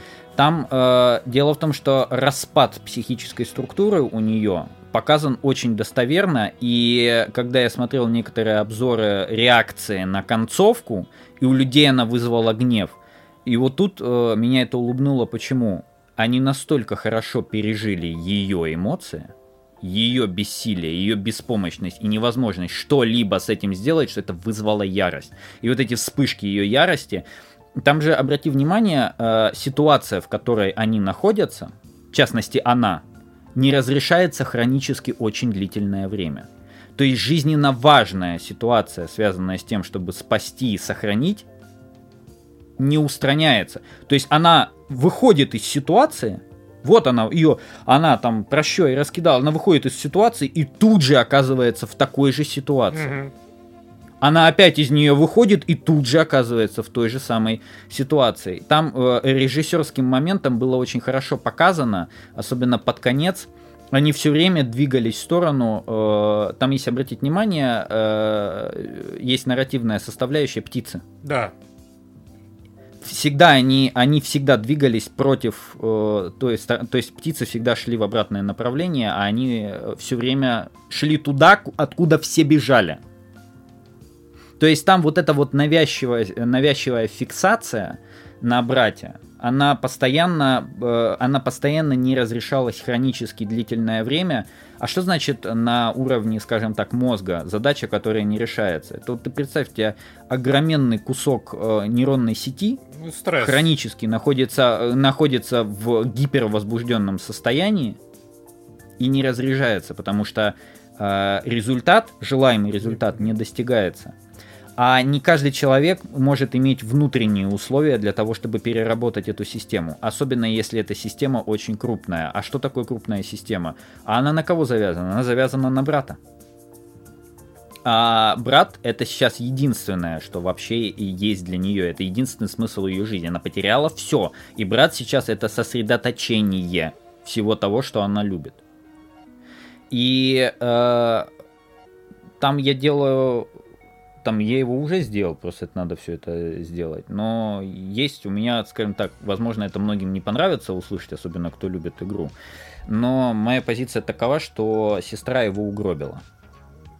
То есть она его своей любовью просто-напросто Ну, кстати, да. угробила. Кстати, Буквально. даже, может, даже согласен. Э, А там это хорошо, когда они к Басилису спускались Мгм. вниз, и когда он уже говорил, Давай, давай да, уйдем да, да. отсюда, мне плохо, а она все равно его туда тащит. Э, Гип- чисто вот психодинамически... вот вот, Чи- которая- э, не совсем, не совсем. Чисто психодинамически могу сказать такую вещь. Э, объект желания, он может быть как и одновременно тем, э, чем мы хотим владеть и с чем мы хотим быть в близости, и одновременно быть объектом ненависти. Почему? Э, Там характерный есть момент, во второй части у нее паническая атака была. Мгм. Паническая атака говорит о том, что система привязанности в этот момент гиперактивирована до такой степени, что уже начинается вот Ну. такая телесная разрядка. То есть паническая атака, она не про смерть. Там, как правило, люди реагируют, что я задыхаюсь, я сейчас умру, это уже реакция на само состояние. В ядре является система привязанности. Но вместе с тем, когда э, я не могу достигнуть определенного результата с желаемым объектом, а с братом она его не может достигнуть, брат все время под угрозой потери, начинает постепенно запускаться механизм отрыва от объекта. И возникает конфликт между тем, сохранять ли связь с объектом или отказаться от него. И, собственно, можно сказать, что психодинамически вот эта часть, связанная с тем, что э, разрушить связь с братом, она начала себя постепенно отыгрывать, потому что задача не решается с братом, и, э, ну, по сути, она в некоторой степени привела объект к тому, чтобы он был разрушен. Мгм. Вот так мы и послушали новый ролик Дениса про. А, ну это понимаешь, ну это- понимаешь, это так, в общих чертах. Забавно, ты сейчас, когда говорил про невозможность достигнуть результата, у меня картина сложилась про другую видеоигру, про Red Dead Redemption 2. Я не знаю, ты играл, нет? Да, играл. И когда Дач, И собственно... где ролик про нее? где Дач не может, и каждый раз он говорит, ну, нужен еще лишь один план, еще немного денег, но вот сейчас все получится, и ничего не получается, и это приводит к тому, что приводит, действительно. Интересно. А, Red Dead, Red Dead Redemption для разбора я бы э, разобрал, он очень сложен для разбора, потому что там нарративная составляющая очень Мгм. на многих вещах построена на случайных событиях, которая может сработать или не сработать. То Мгм. есть нельзя, допустим, ага, мне нужен вот этот диалог, где Дач там с э, Артуром, да, говорят, Мгм. а ты его можешь просто не воспроизвести. Он просто может не появиться, этот диалог, потому что он рандомно то появляется, то не появляется. Мгм. И там немножко сложновато. Там можно строго идти по сюжету, но мне кажется, игра, она не строго нарративная, не линейная в этом плане. Она состоит из множества вот этих вот деталей. Как вот есть записки в играх, Мгм. вот, точно так же и здесь вместо записок вот какие-то такие диалоги. Поймал диалог, нашел этот диалог, хорошо, не нашел, ну, как говорится, увы. Соболезную. Ты э, в прошлом э, ответе сказал такую вещь, как э, что это за нарисованный персонаж, э, чё это вообще что о нем париться, какая психология. Э, и у меня возник внезапный вопрос, но мне бы хотелось услышать ответ с точки зрения психолога. Вот мы часто видим в интернете холивары, когда, например, возвращают какого-то любимого персонажа из детства в каком-то ребуте, перезапуске, и обычно это связано с тем, что ах, вот Эйприл в черепашках ниндзя раньше была такая секси, классная. а Рыжеволосая. теперь- да. А теперь штучка. она какая-то там низкорослая, Бесформенная, непонятная. темная Что жижа. Почему я, и- и почему я не могу мастурбировать на воображаемого персонажа? Верните! А, Расскажи мне, пожалуйста, почему людей это так волнует? Ну, э, я могу понять это простым языком, но я не могу понять, как человек им прям... залезть. Он, он, как- он как- просто хочет как ответить человек- кому-то в комментах, я понял. как- нет, как человек, когда ответ. человек прям э, меня меня удивляет, когда человек прям искренне переживает из-за этого. То есть и ты в какой-то момент понимаешь, что это он не рофлит, не там не угорает, а он действительно переживает из-за того, что какой, какую-то сексуальную гаечку из Чипа и Дейла у нее грудь убрали. Что это Ее, такое? ее вжика приходовал, мразь. И вжик занял мое место. Муха, сука, цикатуха. Да, вот, э, ну да, затронем. Мы же, конечно, как мы можем не затронуть сексуальные вопросы? Ну смотри, то, что я ща- психологом. то, что я, то, что я сейчас скажу, не надо это воспринимать как истину во всех инстанциях, да, это как некая возможная объяснительная модель, которая может иметь место быть. Вот смотри, э, в психическом аппарате есть определенное представление об э, состоянии и параметрах объектов, да, которые тебя окружают и которые имеют для тебя какую-то значимость. Вот, к примеру, там, я не знаю, вот у тебя там в комнате стоит, допустим, допустим, микрофон, да, он, скорее всего, подсоединен к столу, да, на этом, на... Вот представь, ты в определенный момент приходишь домой, а микрофона нет. Пиздец. Да. Опять на дачу ехать? Опять новый покупать. Что, блин. Понимаешь? Вот, смотри, вот. Произошло рассогласование. Ты наблюдаешь, у тебя есть определенный персонаж, который тебе нравился там в детстве, сейчас нравится. Вот у тебя есть определенные параметры его состояний, внешних форм, поведения, характера. То есть есть некое комплексное представление да, об этом объекте. И тут тебе дают этот объект, но с какими-то определенными изменениями. И ты эти изменения моментально считываешь. Произошло какое-то рассогласование. То есть вот как убери привычный объект, у тебя может в комнате стоять какая-нибудь безделушка, которая тебе нафиг не нужна, вот она у тебя там стоит годами, но убери ее, и ты моментально считаешь, о, а где тут что-то стоит, ты даже можешь не вспомнить, mm-hmm. что здесь стояло, но ты, блин, ну тут же что-то стояло. Там жене говоришь, ты куда убрала вот это вот? Она, а что я убрала? Ну тут вот стояла херовина какая-то, точно, я помню здесь что-то стояло. Я думаю, что здесь именно момент такой срабатывает. Здесь плюс э, ты говоришь о персонажах, а персонаж, он в любом случае так или иначе антропоморфен. То есть у него есть характер, ты э, смотришь на эту гаечку, но ты все равно видишь за, ним, за, за ней какую-то личность, да? Что-то, что-то, что-то человеческое там за ней муху, да? блядь. Своими руками вот трогает гаечку мою. Извините трогает гаечку мою, это уже двусмыслица. Тут да, тут... Нет, мне просто ну, было полагаю, интересно с точки так. зрения, почему люди так, это же, ну прям, та, ну вот. Ну такая прям, вот э, бурная такая реакция драма, прям и травма слушай, такая. Слушай, а это вообще может быть связано немножко не совсем с этим, потому что если это субъективно воспринимается как какая-то потеря, то есть объект был значимый, с ним что-то угу. произошло, он не тот. Какая-то потеря. А, опыт потери у всех есть. Потери, угу. С самого рождения какие-то потери происходили. А, без шуток сейчас скажу, самая первая потеря, как правило, это для ребенка это отлучение от груди. Угу все было замечательно, прекрасно, тепло, и тут его все раз, и это прекратилось, этого не стало. То есть то, как, как раньше он удовлетворял свою потребность, больше так не будет. Попробуйте там у этого, у, у этой трехлетки, отберите соску. Это же протест будет, весь квартал будет слышать. Так же и здесь. То есть если, если, это вот то, что в психоанализе называется переносом. Такая же фигня есть на уровне вот бытового представления, да, вот говорят, из-за какой-то херни поссорились, то есть вообще э, конфликт яйца выеденного не стоит. Смысл не в том, смысл в том, что это как определенный триггер. А в системной психофизиологии есть такая мысль, то есть если мы говорим о том, как иерархически строится опыт в, в рамках мозга с точки зрения именно нейронных групп, да, его можно представить как некий такой слоеный пирог, где э, одно наслаивается на другое. Но когда ты воспроизводишь какой-либо опыт, то есть, допустим, опыт потери, воспроизводится вся история угу. этого здания.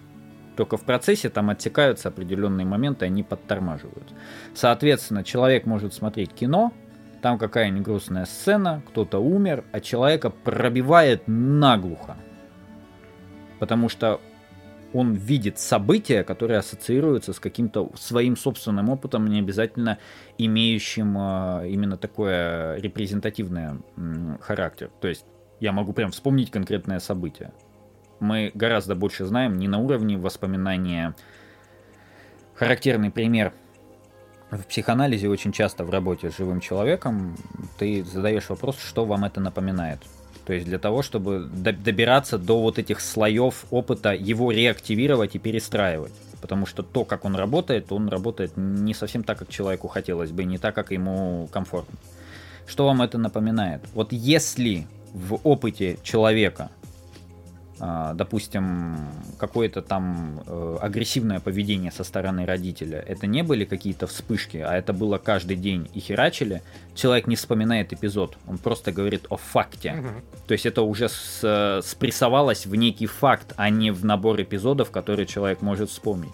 Это, кстати сказать, как правило, создает определенную проблему, потому что когда оно переходит в некую именно не эпизод, когда эпизодика переходит в семантику, Это как э,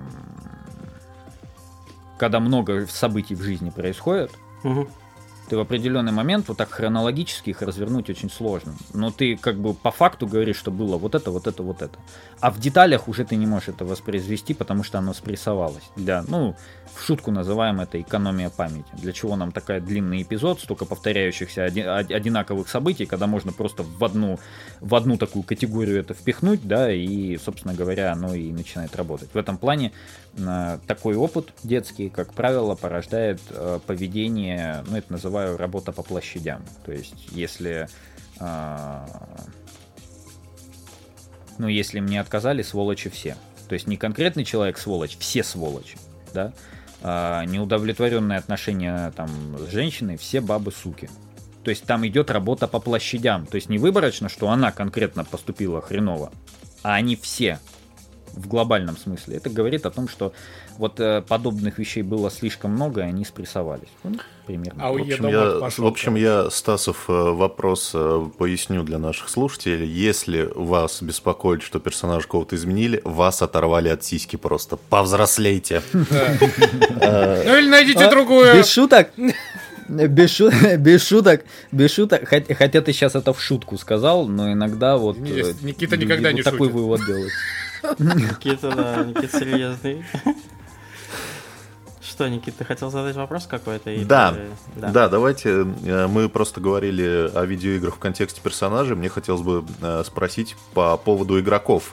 А Можно ли сделать какие-то выводы о человеке о том, как он играет в игры? Понятно, там. Или во не, что? Не в, не в Call of Duty, а, допустим, есть ролевая игра, где ты более-менее готов что-то, способен что-то выбирать. Можно ли какие-то выводы сделать о человеке? Э, В целом можно всегда все что угодно сделать в этом плане. Но смотри, а насчет, насчет, я бы сказал, не объективности, а степени адекватности вывода, да, Ага. то есть возьмем нек- некий диапазон, где есть адекватный, более или менее адекватный вывод, более или менее неадекватный. По сути, это все мнение специалиста, который просто Мгм. погружен в какой-то материал. А, Есть такая штука, я немножко издалека зайду, но сейчас вы поймете я к чему. Есть такая штука, как э, рисуночный тест. То есть тебя могут попросить нарисовать что-то, да, Мгм. и из этого можно сделать какой-то вывод. Худшее, что можно сделать, начать интерпретировать твой рисунок в отрыве от тебя. Мгм. То есть твое присутствие нужно, чтобы ты говорил, а что про это, а это что, а это что значит, а это какие ассоциации у тебя, а это какие чувства вызывает, почему ты нарисовал это так. То есть таким образом мы можем собирать какую-то более или менее объективную картину. Естественно, что человек, который играет в какую-то игру, он удовлетворяет какую-то, ну я бы сказал, совокупность влечений. Там Мгм. вряд ли одно будет какое-то влечение, будет какая-то сумма влечений. Соответственно, от того, как человек играет, ну, например, в игре, ну, например, он в игре может отыгрывать то, что он не может отыгрывать в жизни, да, то есть если человек э, отыгрывает какую-нибудь конченую мразь в игре, это не значит, что он э, Конченая мразь. э, такой, что он такой по жизни. Это значит, что, возможно, он таким образом как бы сублимирует. И это, кстати, показатель того, что он может какие-то там, допустим, там э, агрессивные вещи в себе, да, переводить в какую-то более конструктивную вещь, да. Э, Ну, максимум, что клавиатура с мышкой могут пострадать, да. В этом плане под все рассказы о том, что игры формируют жестокость, они как раз-таки ее сильно снижают, потому что это возможность безопасно и экологично разряжать какие-то моменты, да, собственные. Без шуток могу сказать, э, вот период детства могу вспомнить, когда мы активно делали всякие пыжи и э, всякое, что взрывалось, э, всякие различные и делали и мечи, и щиты, и херачили друг друга жестко, и все это было... Битвы были, э, конечно, великие. Могу сказать, когда и всякие стрелки за сортиром и прочее, прочее, прочее в школе, могу сказать, когда этого стало сильно меньше. Появились компьютерные клубы. Ну, так Все начали играть в GTA, все начали играть в GTA, э, все начали играть в CS, и этого сильно стало меньше. То есть уже там какая-то стрелка за сортиром была как не, не, не нормой, там очередно там вечно А там уже договариваются обычно, типа, ну что, пойдем КС да. тогда? Блядь. Кстати, кстати, вы- да, и такое было. Вы, сюда, да. И ну, такое было. Да, и такое было, где стрелку забивали, что пойдем... Раз на раз. Раз на раз на ножах, Раз на... на мэншине. Да, да, да, да, да. И такие вещи были. То есть в этом плане я могу сказать, что агрессивность это стала поменьше с появлением всех этих там стрелялок и прочее, прочее, прочее. Да, определенный вывод можно сделать, но это будет, если в отрыве от самого человека и не работать с ним, не знать его контекст, Мгм. его личности, его истории, актуальное состояние, то это будет уже, ну, очень сильно смелые выводы. То есть, допустим, был такой венгерский психоаналитик, э, психолог, он создал тест Сонди, Леопольд Сонди, он создал тест Сонди, довольно-таки интересная штука, которая... э, Там нужно выбирать портреты, то есть два из, из выборки, я там не помню, по-моему, 6, по-моему, портретов, там выкладка делается, э, и таких выкладок несколько, ты выбираешь два портрета, которые тебе симпатичны, и два портрета, которые тебе вот вообще не нравятся. Вот. э, И ему как-то давали это тест в лечении. Он очень спорный по ряду моментов, но если в его методологию там учебник вот такой, ну, то есть там в нем разобраться, это несколько лет учиться, чтобы понять, как работает этот тест. И ему как-то, насколько я знаю, давали э, тест проводили с одним из, вот, к сожалению, я не помню имя и фамилию, но с одним из нацистских преступников Второй мировой войны. Проводили с ним этот тест, и ему прислали результаты этого теста и попросили, ну, не интерпретированные, а просто результаты, данные. Его попросили интерпретировать. Он сказал, что я не могу интерпретировать эти данные, но потому что я не вижу человека, у меня нет контекста, поэтому это будет уже вилами по воде писано. Ну, сказал, ну, если так смело об этом говорить, то перед нами, ну, какой-то очень лютый садист. А этот э, дяденька с лагерями был связан очень-очень плотно. К сожалению, не помню, как его зовут. Да и хер с ним. Да и хер с ним, да. Прикольно. Я просто могу сказать, почему, почему мне вообще эта тема пришла в голову. Я сейчас, конечно, не прошу. Я вчера меня- разбил геймпад об голову соседу Тебя. после колды, да, и я просто, что со мной, блядь. Я, конечно, сейчас не прошу меня анализировать, потому что я как бы не перевел еще транш, понятно, это все. Просто я себя как раз поймал на том, что я в ролевых играх не могу себя, не могу позволить себя вести как конченая мразь. Ну, то есть, я, я не могу обидеть видеоигрового персонажа. блин. Я сам, блядь, понимаю, что, ну, типа, я могу сейчас позволить себе, ну, я смогу сыграть роль, могу позволить себе то, что я не позволяю в жизни. Но вместо этого я такой, надо всем помочь, чтобы Да, все да, было да. хорошо. У них же дети. Я вот, я вот рассказывал Никите тоже, э, Никите и Максу, по-моему, рассказывал тоже случай. Есть игра такая Pentiment, я не знаю, ты успел поиграть в нее или нет. Ну, такая диалоговая РПГ. И там в одной из частей последних ты в формате диалогов выбираешь характеристики своему персонажу. И там э, я в последней главе э, выбрал, типа, дерзость. Ну, короче, чтобы мой персонаж мог дерзко отвечать. И в итоге за весь оставшийся эпизод я ни разу не выбрал дерзость, потому что я такой, блин, ну чё, ну он же просто спросил, как дела, что ты сразу его так отшиваешь? Не надо, блин. Я тоже как-то вот, ну, мне прям жалко становится NPC. Но смотри, смотри, э, это говорит о запасливости. Ты его не применил. Ну а вдруг где-то пригодится? Пусть Ну, в будет. карманчике-то лежит, да. Хотелось бы, да, назови мне игру, в которую ты играешь, и я скажу тебе, когда, в в ко- в- во сколько лет ушел твой батя, да? Прикинь, такой тест просто. Я играл в Call of Duty. О! Безотцовщина, да? Сразу. Раз уж мы зашли на вот эту вот психологию видеоигр, э, расскажи о своей книге, которая вот-вот уже вышла. Э, ну, точнее, предзаказ уже можно оформить. А. Психоанализ на основе персонажей видеоигр. Как вообще писать про это? И как так сложилось, что ты вдруг стал автором такого?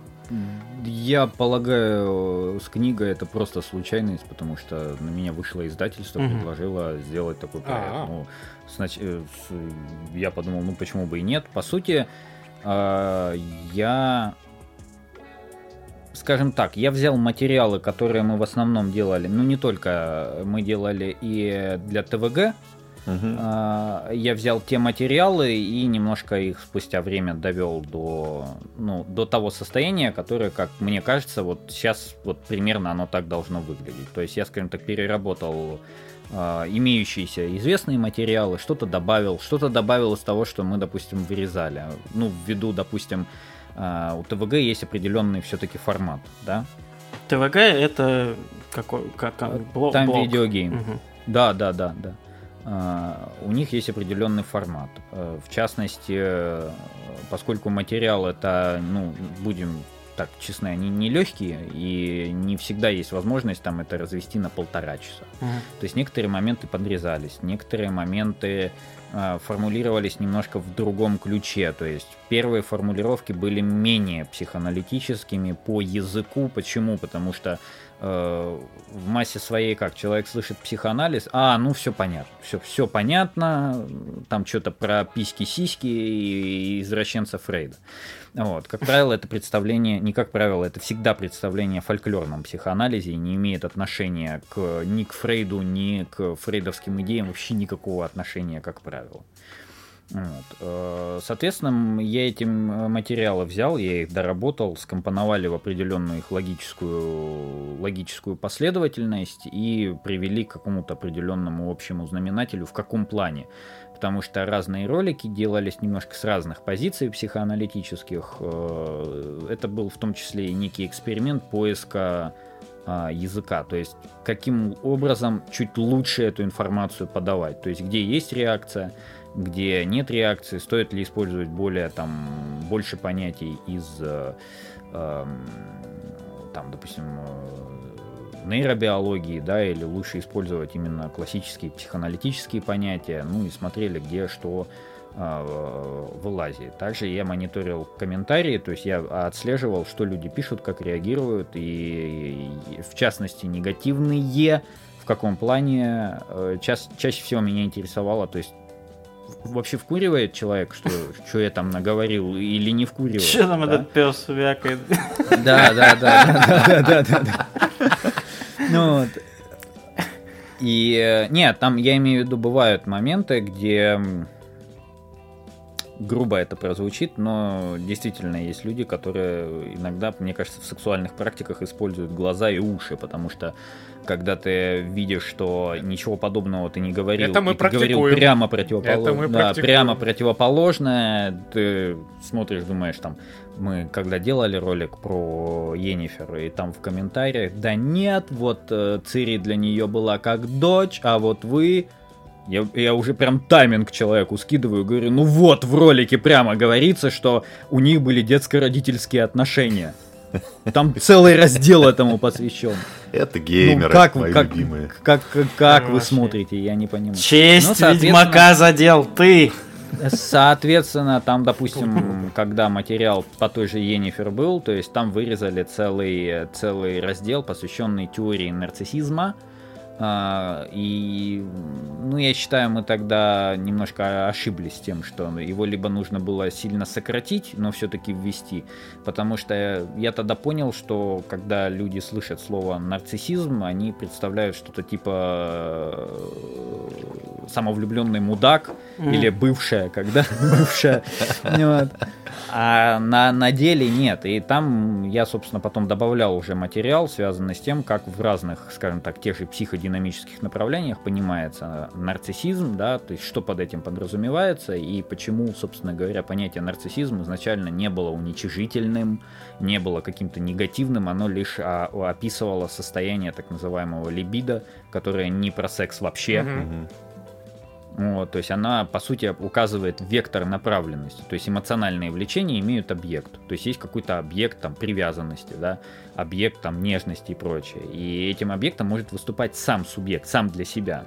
Он замыкает систему, Мгм. потому что по какой-то причине, ввиду какого-то определенного опыта негативного, он не может э, привязываться к другим людям или привязывается к ним, но очень дистантно. То есть он вроде бы как бы с ними, но когда дело доходит до какой-то более доверительной связи, он хлобысь и закрывается, замыкается сразу. Если смотрели фильм «Грязь», Кэвой. Помните там момент, да, да, да, помните там был момент хороший, когда он, он, он рыдает, сидит и говорит этой девушке, что я не понимаю, что со мной происходит, и она в этот момент начинает проявлять, как тебе помочь, то есть она действительно ему пытается помочь, и у него тут же вспышка ярости, он ее тут же посылает, это в мгновение ока происходит, то есть вот этот вот момент, связанный с близостью, для него он оп- опасен субъективно. Соответственно, может формироваться именно такая нарциссическая структура, где система просто замыкается. То есть это не обязательно человек надменный, да, не обязательно человек э, всех переиграет и уничтожит, да, а человек при психической травме это очень можно хорошо наблюдать. Last of Us в самой игре, помните, после случая, где Элли каннибала убила, забила. Мгм. Вот дальше там очень хороший момент есть, где Джоэл с ней пытается говорить, а она настолько погружена, то есть она его местами не... А, а, Мгм. вот, вот это вот из разряда. А, да-да-да-да. И там даже есть момент, где он, что-то ты как-то, это все нормально? Она говорит, да-да-да, извини, прости. А она вот, все, она замыкается. То есть такая немножко отгороженность от мира происходит и от э, других людей. В общем, книга, я так понимаю, она больше для специалистов или может ее Нет, рядовой Васька, нет, вот нет. как я, взять, купить? Может, Да как да. Вот этих всех Там на обложке, Стас, написано «Для непсихоаналитиков». Не, ну Вот для такой вот я внимательный парень. Он, он из этих, которые любят с глазами и ушами, понимаешь? Да? Мы в одной, в одной команде. самый. Ну, оставим, конечно, ссылочку на Да, покупочку 20 при июня, я так понимаю, открыт э, продажа, предзаказ. Покупайте и поглощайте. А, что ж, вопросы еще, да, у нас же есть, конечно же. А, слушай, а такой вопрос, а ты вот в Disco Elysium играл? Нет, мне постоянно ее советуют, я никогда Потому что не нет, просто вот ты вот все так рассказываешь, и ты вот я сейчас просто понял, что это прям идеальный конструкт шиза. То бишь, когда весь мир уже вот-вот сгинет, когда ты там пытаются э, выяснить, кто убил, что произошло, ты просто стан- выбираешь себе полицейскую, у которой уже все плохо, но ты можешь это еще и сугубить. Ну, или там как-то сделать получше, но все равно уже он не будет вот супер копом каким там, когда ты его считали. Он будет все, он по наклону, но там еще, знаешь, наклоны там может быть еще и прерывистый быть. Ну, это просто интересно. Вот, Так что стороны. советуем. Кстати, Да, да. так что не, не просто так советуют тебе, она на самом деле не такая длинная, как говорят, но мне кажется, что ты Ну, там найдешь э, там просто пищу много... для контента. э, ну, как там, у тебя если- вообще есть время на видеоигры? Да, Вот кстати. Такой вопрос. Хороший как- вопрос. А, я сейчас открою страшную тайну. Ты не работаешь, Я да? не, не такой... Я на самом деле не- Я на самом деле не такой заядлый игрок, и я довольно-таки выборочен в играх, и играю не так часто, как, э, возможно, бы хотелось. Я, наверное, больше читаю. Слова не мальчика, но мужа. Да. Так да. А тогда такой, знаешь, вопрос. А вот из всех а, персонажей, наверное, которых ты вот, наверное, уже сделал, да? какой-то вот- Изучал. изучал, да. Или, наверное, наоборот, Мгм. хочешь, вот какой, наверное, один из таких вот персонажей, который ну, ты думаешь, блядь, вот, е- вот его, наверное, одно удовольствие вот изучить. Вот прям вот так- Лучший. Такой прям, да. А, э, Тут по-другому работает. Чем интереснее персонаж, тем меньше удовольствия его Да, изучить, потому да. что, как правило, там сложно. Прописан так, что А. аж, блядь, до мурашек. Да, Из, да. то- из того, и- из того, что я уже сделал, или из Ну, того, давай что бы я хотел из того- сделать, я бы разделил. Да, вот давай разделим. Из того, что ты уже сделал, да, потому что все-таки в будущем может такой... ну, тоже из на того, словах что сделал- Толстой, да, Да. на деле. Из, Джоэл. из того, что я сделал, из того, что я сделал, это Джинкс. Джин- Это по Лигу...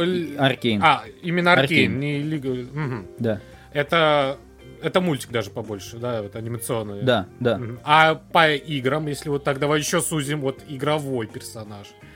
Потому что, наверное, все-таки сделать Э, игрового персонажа вот так, так чтобы было его, А, наверное, интересно раскрыть, это намного, наверное, сложнее. Игровой пер- Я как раз сейчас его и делаю, это Джоэл. И А, объясню Джоэл, почему. А, В психологии, в частности в психоанализе, э, э, центрируется внимание на опыте ребенка взаимодействия с родителем и на последствия этого опыта. Мгм. Но на самом деле очень мало материалов, которые рассматривают, и вообще в психологии рассматривают именно позицию самого родителя по отношению к ребенку.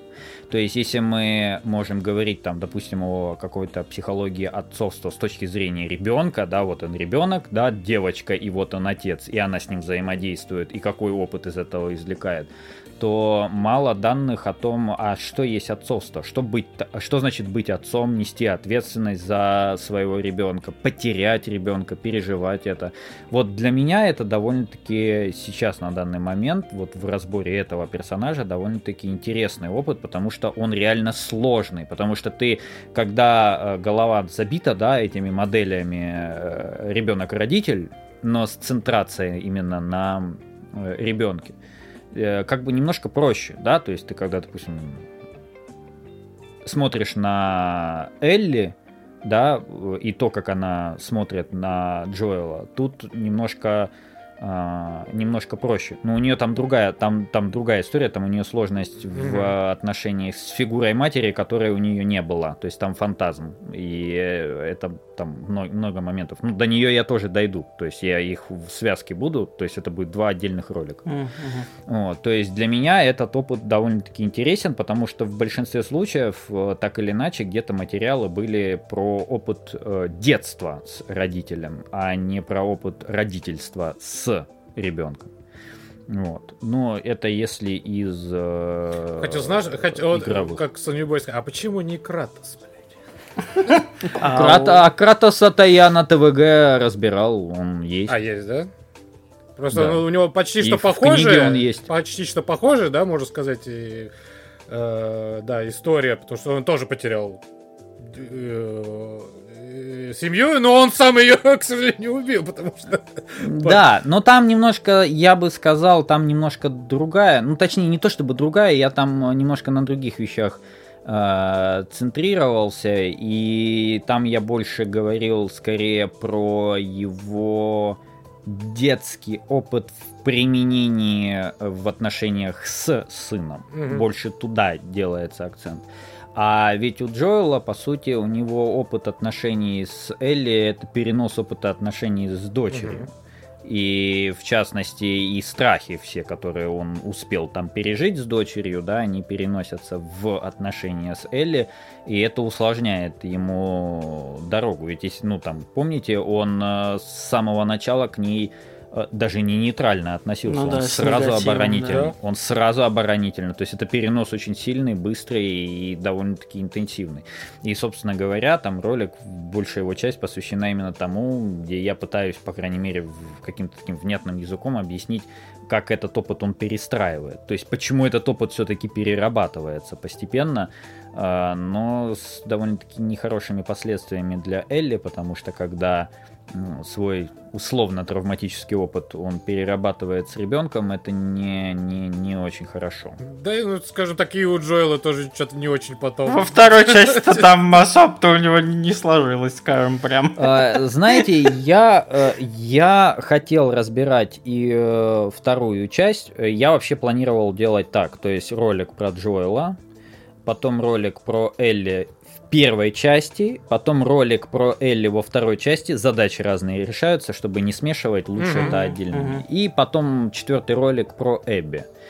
Но говоря о второй части, я сразу говорю всем, кто это слушает сейчас и э, на всякий случай, будет слушать, да, да на всякий важно. случай. То, что я говорю, это мои впечатления. Я не пытаюсь сказать, что вторая игра плохая. Я просто говорю за свои впечатления. Это как из разряда кому-то нравится светлое пиво, кому-то нравится темное, кому-то не нравится пиво вообще. Это ни, ни, Неубедительно не это для геймеров, Денис. Постарайся а уж. Мистер Сидор. Я я, я понимаю, на что я иду, понимаешь? А, так вот, я ж э, вот, по поводу да. второй. И я в определенный момент подумал, что, наверное, я не буду трогать вторую часть. Угу. Почему? А, я себя поймал на том, что когда я... А, а я сначала просто смотрел, то есть я просто смотрел прохождение. Mm-hmm. Я полностью был погружен в первую часть. То есть я думал только о персонажах, о том, что происходит. Э, об их взаимоотношениях и прочее, прочее. На второй части я постоянно думал про структуру сценария. Она меня просто вышибала наглухо из всего происходящего, и я постоянно сидел и думал, у меня подключался филолог, и я начинал анализировать, что не так, почему оно не работает, почему оно не... Почему я думаю сейчас не о драме, почему я сейчас переживаю, то есть И, и извиняюсь за подробности, да, то есть когда там этот момент в, в первой части, да, когда она там этого каннибала забивала и там в дубляже это просали немножко, но когда в этот момент он ее обнимает, он говорит baby girl. Так он обращался к дочери. Mm-hmm. Они просали это в дубляже, он так называл дочку. И это вот mm-hmm. первая сцена, где он сознательно ее обнимает, он к себе ее прижимает, он называет ее вот этим именем, как он называл дочь, то есть он ее полностью сейчас принимает как отец. Эта сцена прошибает просто до, до основания. Ни одной такой сцены не было во второй части. Я постоянно думал, почему он не работает, почему он не работает. Потом я подключил э, филолога и дал определение э, жанровой специфики э, второй игры. Я бы сказал, что это, по моим впечатлениям, вы знаете, есть комедия положений. Угу. Но в данном случае она ставится, комедия положений, на э, рельсы э, жесткой драмы. Ну, драма положений. Пост, по, да, э, в такой пост, пост-иронии, то есть где ты не понимаешь, э, тебя сейчас стебут или человек, ну, прям на полном серьезе. И там есть маленький момент, мне кажется, Дракман просто, может быть, это конфликт с боссами были, типа из разряда, давайте, первая зашла, давайте делайте вторую, как с четвертой матрицей. По сути, это просто степ, угу. ну, будем честны. И э, во вторую часть все играли? Да, да. Ну, я, я, я прошел, пом, да. Пом, помните, помните, где финал происходит? Вот сама развязка. Да. Лока... В луже где... какой-то обоссанный. Нет, нет, нет. Э, локация, территория. А, Санта-Барбара. Санта-Барбара. Санта-Барбара это знаете этот сериал, да? То, то, то, и вот эти вот ворота на тебя. А, Одни за другие э, Мыльная опера. Дело в том, что Дракман не создает впечатление бестолкового сценариста. Он очень хороший драматург, и он понимает, как это работает. Но я, э, я, по крайней мере, улавливал. Может быть, я еще не дорос и я не понял. Ну, Но я в определенный момент начал, э, возможно, я в определенный момент начал уже э, оправдывать происходящее. То есть я начал искать оправдание происходящего. Ну, не ты первую часть знаешь и думаешь, да не может, ну подожди. Мне показывают людей, которые выросли в охранительной среде. Они умеют выживать, они умеют стрелять, они умеют убивать. И тут мне показывают сцену, где в соседнем помещении, простреливаемом, начинается какая-то пальба, и они двое в полный рост в простреливаемое помещение вбегают, и первый же тут же получают пулю в лицо, и в этот момент я смеюсь. А я сижу и думаю, подожди, а, а почему я ржу? А потому что для меня это комедийная очень штука, где а, вещи смешные подаются под соусом крайней серьезности. Mm-hmm. И в определенный момент я такой думаю, ну вот мне там Дину показывают, условно говоря, она там толковая, все дела, она прям бо- боевая подруга, все дела, и тут она начинает стрелять, стоит на стеклянной крыше, начинает стрелять по стеклянной крыше, проваливается, падает, естественно, закономерно. Я в этот момент сижу и думаю, блин, то ли я тупой, то ли лыжи не едут, но по идее у них должна быть подготовка, которая я уже начал думать, ну хорошо, ситуация, возможно регрессия. Да, такое бывает, когда ты переживаешь какую-то охренительное, охренительно тяжелые события, ты можешь в определенный момент начать тупить то здесь, то там. Вроде бы да. Ну вот мне показывают, дальше показывают, хорошо, вот там хороший есть момент, где мне показали Томи глазами Эбби, да?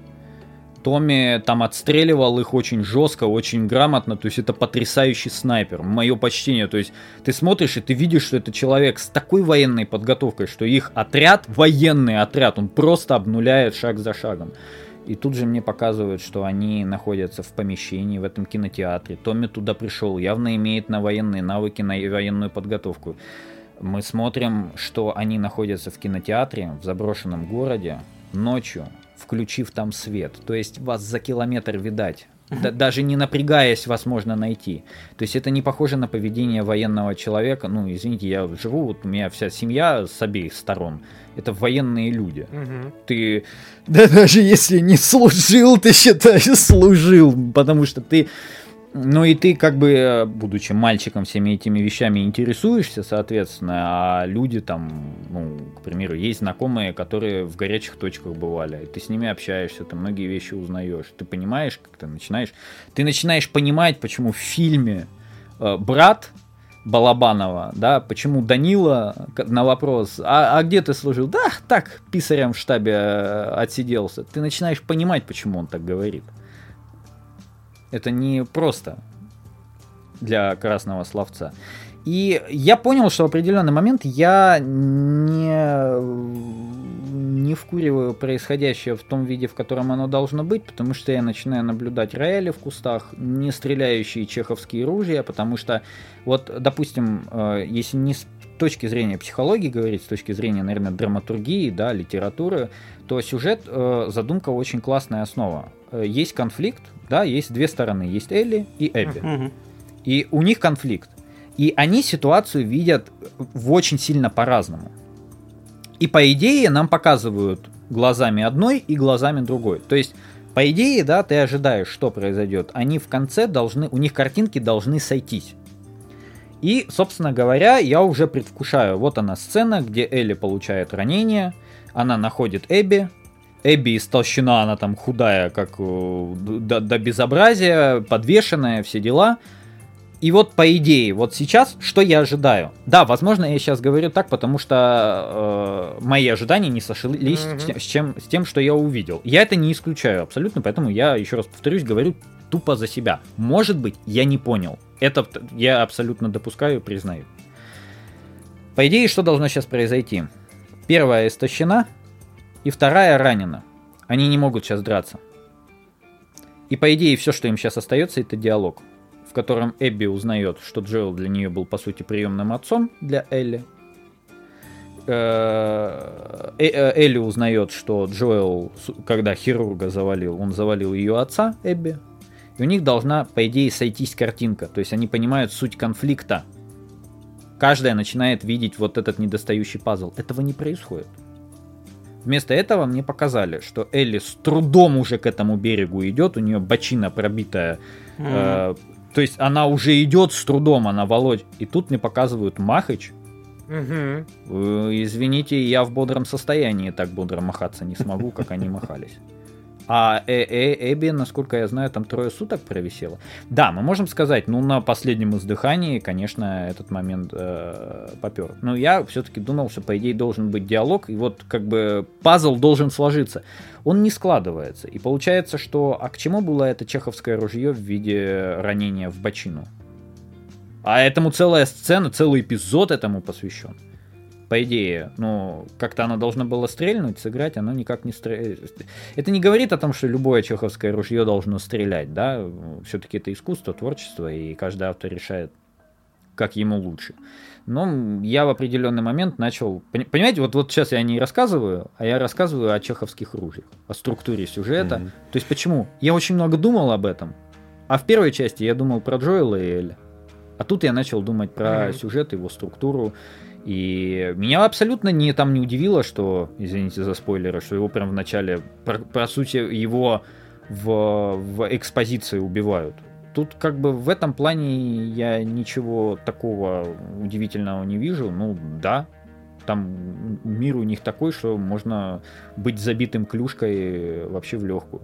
Меня поразило в этой сцене совершенно другое. Вот что меня действительно поразило. Мне показывают профессиональных военных, которые при свидетелях убивают значимого для них человека, а свидетелей отпускают? Ну а да. А? Нил Дракман, Можно было шо, еще блядь? оставить... Можно было оставить карту, указать, где мы находимся. Если захотите нам мстить и нас искать, ищите нас вот а здесь. вот еще наши базы, если что. И ну, телефон. Вдруг, да. да, чтобы еще, если у вас прям много энергии, вы можете их разъебать по дороге. Тут да. еще... В... Тут еще каннибалы остались, кстати. Если что, вы нам еще можете так помочь. Еще и каннибалов там тоже заебить. И вот мы еще тут. Хотя там есть, там есть очень хорошие драматургические решения, есть хорошие именно с точки зрения психологии отражения некоторых моментов. То есть, с моей точки зрения, отношения, допустим, Эбби и Оуэна, да, ее возлюбленного, mm-hmm. с моей точки зрения, очень хорошо показаны. Очень хорошо показано, почему она никак не может с ним завязать отношения, потому что у нее фиксация на смерти отца, она никак не может с нее никак слезть никаким образом. И э, как она этих детей пытается, да, спасти, потому что она папу не смогла спасти, вот она пытается отработать это влечение, хотя бы кого-то спасти, хотя бы кого-то выручить. Вот, э, это, да, но некоторые моменты вот просто вышибают из сюжета, и ты такой, блин, что происходит? И, и зачем это происходит? Опять, я не исключаю, возможно, я что-то не, не выкуриваю, но в любом случае, допустим, когда я первую часть, вот первую часть, ну, вот я ее разбираю и разбираю, да, я, я ее смакую на детали, то есть там столько деталей тонких, которые показывают которые дополняют картинку очень хорошо, очень слаженно. И там, ну, с моей точки зрения, это высшая форма драматургии от начала до конца. То есть, понимаешь, я так скажу, вот когда тебе, допустим, показывают сюжет, где те с самого начала, старикам тут не место, смотрели? Хавьером Бардем. Э, Антон Чигур. А, Томми Ли Джонсон. Да. Ну, эти Коинов фильм. Я, да. кажется, начинал, я половину посмотрел, и что-то вот мне не пошло, кажется. Я вот, а, вот там, э, по-моему, главного героя, ну, центрально Лоулен зовут, по-моему, если я правильно помню, mm-hmm. возможно, исказил сейчас имя. Э, просто дело в том, что есть книга, и книга переведена немножко по-другому, там имя, я могу немножко путать, там э, тонкость перевода. Вот там э, с самого начала показывается, что герой, вот он, он, очень, он очень простой, то есть он не очень смышленый. И некоторые его действия, они смешны именно потому, что ты понимаешь, что вот он, ну, некоторые вещи не выкуривает. То есть это из разряда в киберпанк играли же, да? Mm-hmm. А, мы сейчас, Помните, короче, вот пройдемся по всем тайтлам и будем знать, как в комментах отвечать. Потом еще про Mass Effect расскажи, пожалуйста. Я в него, прикинь, я в него не играл. я тоже недавно только прошел. Да, что Все, вырубаем, вырубаем, вырубаем, все, нахрен Так, так. А, помните, Помните вот этот очень, очень хороший там момент, мне это очень понравилось э, с драматургической точки зрения, когда а, сидит Ви, ну я за мужскую версию играл, yes. сидит Ви и разговаривает с Эвелин в этом, а, где первая их встреча, они угу. там в этом закутке разговаривают. Сейчас мы типа у корпорации украдем этот чип и так далее и тому подобное. Вот мне вот это очень понравилось, где человек с чего-то вдруг в определенный момент своей жизни вдруг внезапно решил, что сейчас я тут самый умный, сейчас мы тут самые умные, мы сейчас корпорацию нагнем. Молодые, успешные. Как будто там одни... Да, да, да, да, да. И что, спасибо, блин, сценаристам, когда... Э, забыл его имя, Такамура, по-моему, начальник безопасности. Угу. Всех нашел меньше, чем за сутки в одно рыло. Вот это, вот это мое почтение. Вот это мое почтение. И где показали прекрасно, чем девчонка закончила, думая, что она умнее всех на свете. Вот она, собственно говоря, закончила очень плохо начальник безопасности их нашел. Угу. На, на ту, в ту же ночь уже всех нашел, кого надо отстрелил, кого надо в больничку отвез и привел в чувство. Вот это мое почтение. Вот это вот спасибо.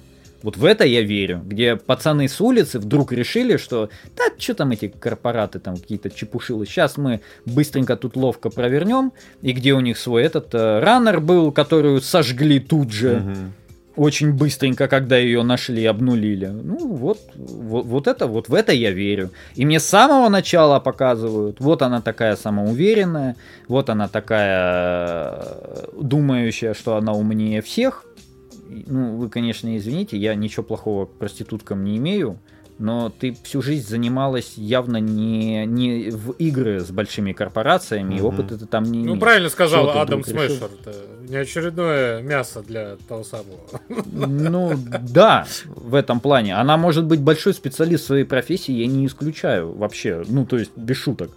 А играть в такие игры с дядями, которые явно в этом имеют опыт побольше твоего, и э, ну, и это показывает с самого начала. И вот здесь у меня нет такого, что типа, о, ее убили, что за рояль в кустах.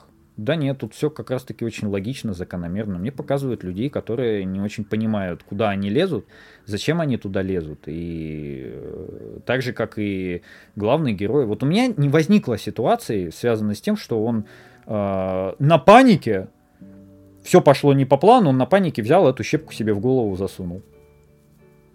Вот это как, знаете, из разряда э, «На, держи!» И человек зачем-то... Нет времени объяснять. Взял. Суй. Да, а, да. Ладно. Вот здесь вот как раз-таки у меня не было никакого согласования. Я думаю, да, вот это похоже. В экстренной ситуации вот он, он, он быстренько ее раз вогнал эту щепку. А зачем ты это сделал? Ты знаешь, что на ней? Не знаешь. А вот, вот пересрал, перетрухнул, и, собственно говоря, чем это все закончилось для него. Или для нее. Кто-то играл, может быть, за девочку. А ты не, знаю. не смотрел э, презентации, вот, что были вот на этих на днях Xbox, вот. Э, ну, я трейлеры глянул. Вот там просто вчера показали вот прям побольше трейлера вот к э, Киберпанку. Киберпанка? Да. Угу. Сюжетная мм. DLC. Прям Кстати, именно... Макс говорил, что оно типа после концовки. Не, не оно, оно до, да, оно до. Оно Но добавит до. новую концовку. Да. Ну, я жду. Мне Киберпанк понравился. Я просто сделал очень грамотно, когда вот эта вся пошла канитель, связанная угу. с тем, что с она там на, на старте была это. Я просто дождался, когда ее хорошо пропачили, и уже ее проходил. Но она, в это ну, сейчас скажут, что они сказали, работает. что вот с этим дополнением они сейчас еще больше ее перелопатят. То бишь они даже да, ее прям там... переделают даже, как- как-то даже. Ну, в любом случае, вот за себя скажу, я от игры получил максимальное удовольствие. Нет, мне понравилось, мне понравилась история, были определенные баги, но это не что-то существенное. Знаете, я, я так скажу по поводу багов. Я застал э, время, когда установка игры просто на компьютере ее ставишь, это было сложно. устанавливаешь, это ты немножко в стрессе, потому что вообще нет гарантии, что она у тебя установится. А если она у тебя установилась, нет никаких гарантий, что ты ее в принципе запустишь. Сколько, я помню, с тем же, допустим, сталкером на старте, я помню, сколько, сколько приходилось там шаманить, чтобы просто его запустить. Ну, то есть, да, с моей точки зрения... Зажрались, я, короче, я, люди. То есть я ничего в этом плане нового не увидел. Ну да, были забавные баги, и мне не совсем понятно, зачем такой сырой продукт было выпускать. Ну, выпустили, выпустили. А так-то она как игра. Мне, кстати сказать, я не очень люблю шутеры, uh-huh. но мне стрельба в игре очень понравилась. То есть она прям, ну я ее ощущал. Uh-huh. Знаешь, ни, ничто не приплюнет э, моменты с детства, когда ты решил поиграть в второго Гарри Поттера, и каждый уровень mm. Э, загружался 40, сука, 5 минут. Ты просто сидел, я, и я просто помню, сидел у окна, смотрел на природу, там что-то читал и смотрел и поглядывал на монитор, и смотрел, как вот этот ползунок загружал вот этот палец, палец вот так вот представляешь, подвинулся или нет? Это просто, это прям реально, ты вроде играешь, играешь, и потом хоп, у тебя загрузка, загрузка только следующего уровня длится дольше, чем ты играешь. И еще, казалось бы, Гарри Поттер, блин, ну я так что вот вам проблемы в 59 Слушай, FPS. Ну, вообще я тебе, я тебе могу сказать, это еще я застал период, когда если у тебя экран загрузки, вообще нет гарантии, что она загружается. Это да, да, да, да согласен. Да, да. Есть, Возможно, она просто, просто стоит, и поэтому и поэтому, поэтому в те времена вот этот вот, э, вот эта э, э, лампочка, которая подгрузку диска показывала, она имела смысл. Ты на нее смотришь, а она не светится, ты понимаешь, что ничего не загружается. Что ж, видеоигры это, конечно, прекрасно и здорово, но хотелось бы про э, твою практику поговорить э, и вообще про отношение к психологии в России. Не, ну, как бы это немалоизвестный факт, что все относятся к этому. Ну, что, я лучше с пивка с пацанами попью, что там этот психолог. За деньги сидеть, чтобы он молчал, сидел. Сейчас, конечно, получше с этим, люди уже начали понимать, что это не просто так, какие-то там выдумки. Но вообще в целом, как ты видишь, вот какое сейчас отношение к психологии вот у нас? Очень контрастное. То есть есть люди, которые воспринимают психологию как какую-то чуть ли не эм, откровение с поклонениями, то есть такая больше эзотерическая история. Есть люди, которые жестко негативно нет, э, там даже диалог вести не вариант. Есть люди, которые утилитарно что-то, относятся. Что-то, да, в некоторой степени относятся к этому как э, есть такая вещь, она в чем-то работает, в чем-то нет, и к ней не стоит относиться как к истине во всех инстанциях, и э, ну и также не стоит там подходить к ней как типа а, это лженаука и прочее, прочее, прочее. Ну, конечно, когда вы там заходите в сетевой магазин и подходите к большому Э, шкафу с книгами с, с табличкой психологии, там какой-нибудь счастливый суп, да, э, три успеха, три, три, три секрета успеха курицы и прочее, прочее, прочее. Так психологии не имеет никакого отношения, как правило. Психология Если для заварников. Берем, да, да, да. Если мы берем там, допустим, академическую психологию, это, как правило, очень такая сухая, сложным языком написанная литература, которую в массе своей люди не читают и, и может быть даже и хорошо, потому что она больше рассчитана на специалистов. На, книжки написаны специалистами для специалистов. Угу. Точно так же, как и э, психоанализ. То есть есть, по сути, я условно разделяю психоанализ на две такие большие ветки. Есть академический психоанализ, то есть это совокупность таких текстов э, психоаналитических, монографий, каких-то исследований в психоанализе они есть, несмотря на то, что рассказывают, а, они есть исследования, и довольно-таки серьезные есть метаанализы. Вот. А, есть фольклорный психоанализ. Это вот совокупность неких легенд, мемов, мифов, представлений, где психоанализ все сводит к сексу. Это не так абсолютно, потому что это удивительно, кстати, слушать иногда из уст специалистов психологии, которые говорят об этом или критикуют психоанализ, потому что, э, блин, да откройте любой текст Фрейда на эту тему, и вы узнаете, что в психоанализе понимается под сексуальность. Фишка-то в том, что Фрейд, он же врачом-неврологом был, поэтому mm-hmm. в те времена врачи латынь знали, они знали ее хорошо. А, и Фрейду было известно, что понятие «сексус» с латыни переводится не как совокупление, а как пол. Угу. А как раз-таки для совокупления в, латин, в латинском языке есть понятие «коитус». Угу. Вот, собственно, сексуальное влечение или сексуальные влечения в психоанализе – это вообще совокупность всех влечений, которые так или иначе связаны с созданием, сохранением и поддержанием э, эмоционально близких связей. Вот и все. То есть то, что мы называем сегодня привязанностью, нежностью, дружбой, это все входит в понятие сексуальных влечений. Просто они не имеют и секс в узком смысле, да, как совокупление. Для этого отдельное было название коитус, и Фрейд их очень хорошо разделял и говорил о том, что сексуальное влечение, в рамках сексуального влечения, коитус это лишь частичное влечение. Вот и все. Ну, в массе своей что? Ага, там все про секс, там про письки, про сиськи, и вот пошло-поехало. Трудности перевода. Поэтому... Ну, не то чтобы трудности, трудности понимания. Это трудности понимания. Здесь не трудности перевода. Просто когда ты залазишь в какую-либо там научную область, научную дисциплину, нужно в терминологии разобраться, то есть что здесь понимается. То есть сейчас вообще почему-то стало нормой, там, допустим, в каком-нибудь международном журнале опубликована какая-нибудь статья, нейробиология сознания, да, и прочее, прочее, прочее. Это все классно, это все замечательно. В статье нет ни единого определения, что вы понимаете под понятием сознания. Угу. Как, как, то есть, э, тут я на филфаке учился, мне за такой бы доклад бы, меня бы отправили бы его переделать, потому что я помню, у меня была дипломная работа, у меня выпускная квалификационная работа была на тему э, сакральных основ русских волшебных сказок. И я там использовал два понятия, ритуал и обряд. Угу. Угу. И я на предзащите, меня вообще там, извиняюсь, в известную позу поставили, потому что, а, я не дал определения между понятием ритуал и обряд, угу. и самое главное, я не провел дифференциацию этих понятий. Угу. В чем разница? Меня там, я не знаю, 20 минут меня там херачили за подобное. А это, это квалификационная работа. Угу. Это не уровень международной статьи.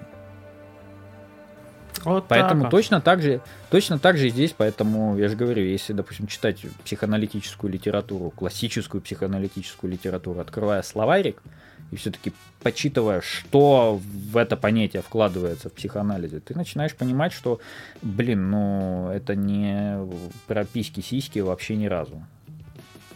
Более того, с моей точки зрения, на сегодняшний день представление психоаналитическое представление о психическом аппарате это какая-то очень прогрессивная и стройная штука. Мгм. Ну, то есть, то есть э, на самом-то деле в психоанализе э, там три аспекта рассмотрения психического аппарата, и один из аспектов это экономический. Это то, что сегодня в нейробиологии бы назвали метаболизмом мозга. Ну, то есть этот момент тоже учитывался. То есть Фрейд неврологом был. Как-то вот так. Что ж, главный вопрос психологу, который можно задать э, в нынешние времена. Как не поехать в дурку и понять, что тебе пора бы уже к психологу сходить? Как вообще вот не поехать кукухой-то? А нужно ли иногда прям действительно вот, знаешь, по любой какой-то вот, знаешь, ситуевине, что происходит, прям нестись к психологу, все это разбирать на мельче. Мать заставила мыть посуду, нужно проработать с психологом срочно. Я не понимаю, как. Я, я к этому отношусь проще. Если человеку... Человек сам поймет, надо ему или нет. Он сам поймет, надо ему. Не надо там давать... Нет, ты вот сходи. Мгм. Вот это не работает. Мгм. Он поймет. А если мы говорим про дурку, ну, так называемую, да, то есть образ, о- о- область психиатрии. Э, Психиатрия, она... Есть такая шутка. Э, Вы никогда не узнаете, когда начнется ваша шизофрения. Потому что первое, что про- выпадает, это критичность к происходящему. Поэтому, как правило, туда уже в большинстве случаев, если туда человека привозят, то он уже туда попал в таком довольно-таки серьезном состоянии. Это э, не результат, может быть, там недосмотренности и прочее, прочее, прочее. А, а, как правило, подобные вещи нередко начинают развиваться довольно-таки неожиданно и, и резко, и, как правило, близкие не всегда вообще понимают, что происходит. А это, знаете, вот есть такая штука, как биполярное эффективное расстройство. Мгм. Раньше его называли маниакально-депрессивным психозом. Мгм. Вот состояние мании, оно же считается клиническим, а в состоянии мании человеку хорошо. Ему море по колено, он там, а, эйфория, его прет, он как под кокаином. Запрещенное вещество к употреблению, на всякий случай. Осуждаем. Вот. Вот. И поэтому, собственно, идти к психологу или не идти, это вы поймете сами для себя, надо вам оно или нет. Потому что э, работа с психологом это не панацея. Кому-то она подходит. Для кого-то она кому-то она нужна. Кто-то справляется, если у вас хорошая довольно-таки принимающая и безопасная среда, возможно, вы прекрасно все это переработаете. Вот. э, Поэтому здесь э, нет критерия из разряда, вот если у тебя вот это, вот это, обязательно иди. Мгм. Ты сам поймешь, надо тебе это или нет. Обычно люди, вот те, которые ко мне приходят, ну, им не нужны были советы. Они поняли, что они не вывозят, и надо с этим что-то делать и как-то с этим разбираться, потому что, э, как правило, приходит человек э, страдающий. Ему нехорошо. Нехорошо ему ментально, не физически. Есть область, конечно, когда там начинает... То есть болеть ничего не должно, а болит. Да, рвет человека, а рвать не должно. То есть показаний для этого нет. Да? Говорят, это вам к психологу. Вот. То есть здесь как бы разрядка происходит через такие телесные проявления. Но опять, всегда говорю, вот это не слушайте, вот эту вот херню из разряда. А, у тебя болит жопа? Это невыраженный гнев. Нет, это если у тебя что-то Ну, болит... слушай, Если у тебя болит жопа, то гнев выражен в целом. Если с ситуацией с Фейблом, я тут поспорю. Вот. Я про другие боли, и я всегда в этом плане говорю, что к врачу не лишним раз будет сходить. То есть, допустим, это нормально, если человек приходит, говорит, знаете, я вот последнее время очень тревожный, плохо сплю и много ем. Вот первое, что я спрошу, когда щитовидку последний раз вы смотрели? Ой, ой, вообще никогда. Вот идите, смотрите щитовидку, сдавайте гормон на ТТГ и смотрите. Потому что это щитовидка. Что мы здесь будем психологическими методами делать? Что мы будем здесь прорабатывать? У нее щитовидка сейчас не в нужном состоянии находится. Вот, от этого нужно отталкиваться. А если человек пришел, все это рассказал, проверил, пошел щитовидку и говорит, она работает как часы, вот тогда, ну, давай разбираться. Что не так? А, кстати, а, А, е- собственно, а были ли такие случаи? Не знаю, просто я что-то так, так подумал, вот, или, может, слышал, ну, может быть, когда-нибудь такое произойдет. Вот приходит, да, вот пациент, все плохо, типа, то жена не любит, дети не слушаются, все. А ему говорят, а ты поиграй в Dark Souls, братан. И вот поиграешь в Dark Souls, ну, или вообще в какую-нибудь другую игру, вот, Как поиграй. рукой снимет. Вообще, вот ты поймешь, что вот все херня. Ну и можно, кстати, наверное, даже немножко ты, ты в своей практике советовал кому-то видеоигры? Э, Я в- работаю в психоаналитическом ключе, и здесь советы давать не, немножко не принято, потому что это вступать в определенную систему отношений, где э, да, я могу, допустим, в рамках э, какой-то беседы, э, какого-то контекста, да, там, допустим, порекомендовать, если человеку интересно, там, допустим, посмотреть какой-то фильм Мгм. или посмотреть какую-то игру, но не в рамках, допустим, какого-то там Ну, рецепта. терапевтического Мгм. да, процесса, а в рамках, там, допустим, речь зашла как какой-то какой-то теме, да, и вот, пожалуйста, может быть неплохой материал для для какого-то пополнения, для какого-то контекста, да, включения своей ситуации в какой-то контекст в более широкий, да, в менее узкий. Мгм. Но именно чтобы, да, чтобы так, вот у тебя такое состояние, пойди и там поиграй в такую игру. Нет. Э, Более того, мне вообще кажется, что э, обр- о- область э, игр это из разряда те- тебя либо туда тянет, либо нет. То есть играть в игру. Я вообще очень далек вот от этой вот темы, знаете, когда... А без... Ты что? Ты не смотрел этот фильм? Да, ну не смотрел и не смотрел. Игры А престолов не смотрел? Ты, ж- ты вообще живешь? О, А я не смотрел, прикинь. Вот я не смотрел. не Наконец-то! Еще один нормальный человек. Собрались тут четверо. Вот эти вот Просто смысл в эксперты. том, что то или иное искусство, оно либо коррелирует с каким-то твоим опытом Мгм. и твоими потребностями, либо нет, потому что, а что толк? Ну вот, допустим, я там читал определенные э, книги, которые мне там по программе нужно было читать. И я их читал, потому что мне нужно программу освоить. Но, собственно говоря, я из них ничего не извлек. Но когда мне эти книги стали интересны уже вне программы, и я начал в них в- вникать, я начал оттуда извлекать именно ту полезную мне информацию, которая мне нужна. Поэтому вот этот разговор из разряда, что э, не смотрел, не читал, да как же так, это вопрос какой-то социальной игры в свой-чужой. Мгм. То есть, если ты это не смотрел, ты чужой. Ты вот как бы не свой. Это вопрос принадлежности, а не вопрос какого-то познания. Да, поэтому я не считаю, что есть какие-то обязательные для чтения книги. Вот там это, знаете, э, каждый э, молодой человек в 15 лет должен прочитать бойцовский клуб. Что он в 15 лет в этом бойцовском клубе будет понимать? Потому что, пот- потому что когда смотришь, э, что подростки и молодые люди говорят по поводу и как они вдохновляются этим произведением, они не выкусили рофл, как говорится Раз все произведение, откровенно говоря, выстебывает все, что они там делают, и объясняет, почему они это делают. Потому что образ жизни в, а, в литературоведении у нас это называли, а, но это не профессиональный термин, это называли быт заел, бытовуха заела. Мгм. Вот оно примерно, оно примерно, при- это не образец, это как раз таки про- история про людей, которых поломало до безобразия. Это выхлоп, это стравливающий клапан, это не решение их проблем вообще ни разу. В психоанализе это называется принцип удовольствия, когда в рамках э, удовлетворения влечения, то есть решения какой-то задачи, я что-то хочу, человек вместо этого ищет способ нейтрализовать само влечение. Например, бухать начинает. То есть он не решает задачу, он идет и анестезирует. Мгм.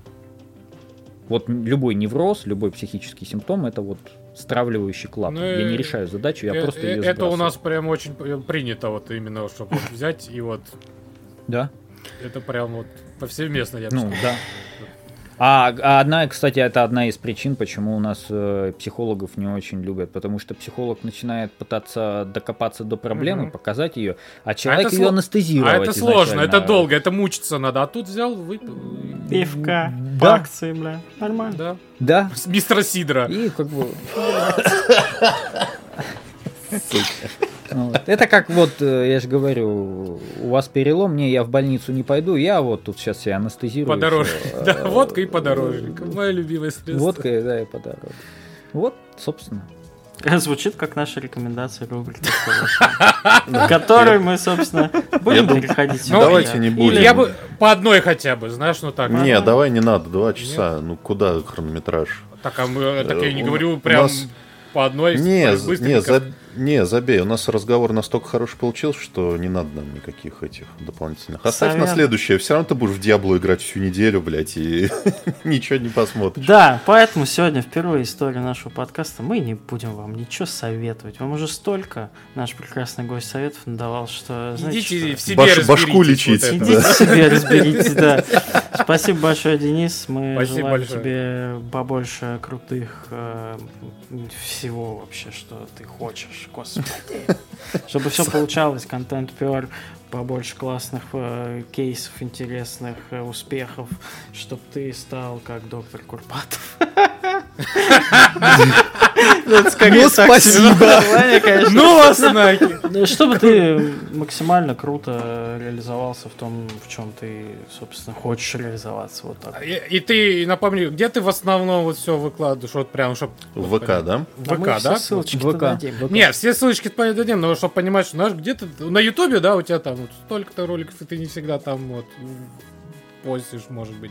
А вот ВК, наоборот, ты только там постишь. Вот. А в тележечке-то, В- кстати, в- есть? Не, в телеге, в телеге меня нет. Я в основном на ВК, то есть ВК это такой цен- центр, от которого, то есть э, канал на Ютубе, он как дополнение Мгм. к, э, э, к нему. А на Ютубе я не так часто что-либо публикую, потому что я ролики делаю очень долго, но у меня материал, он требует очень Ну много да. времени Мгм. для того, чтобы...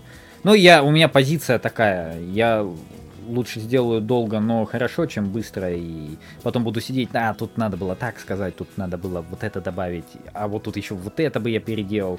Лучше я это сразу сделаю, чтобы потом чувствовать, что это продукт, в принципе, я все, что я хотел сказать, я сказал, и, и так, как я хотел сказать, я сказал. Поэтому на, на ролик уходит много времени, а так какие-то заметки я публикую в основном в ВК, то есть там, если хотите, можно почитывать. Иногда статьи делаю большие. Ну и на, редко. на Бусти подписывайтесь. На секундочку. А, ну да, да, там бусти тоже есть. Ну, На нас тоже еще можете И в на нас можете заодно подписаться. Это со сдачи. э, нет. Ну да, Чтобы там два раза не вставать. копье осталось, какой-нибудь закиньте, там полтишок. Хули вам. Ладно. Всем спасибо, друзья. Спасибо. До новых встреч. Пока-пока.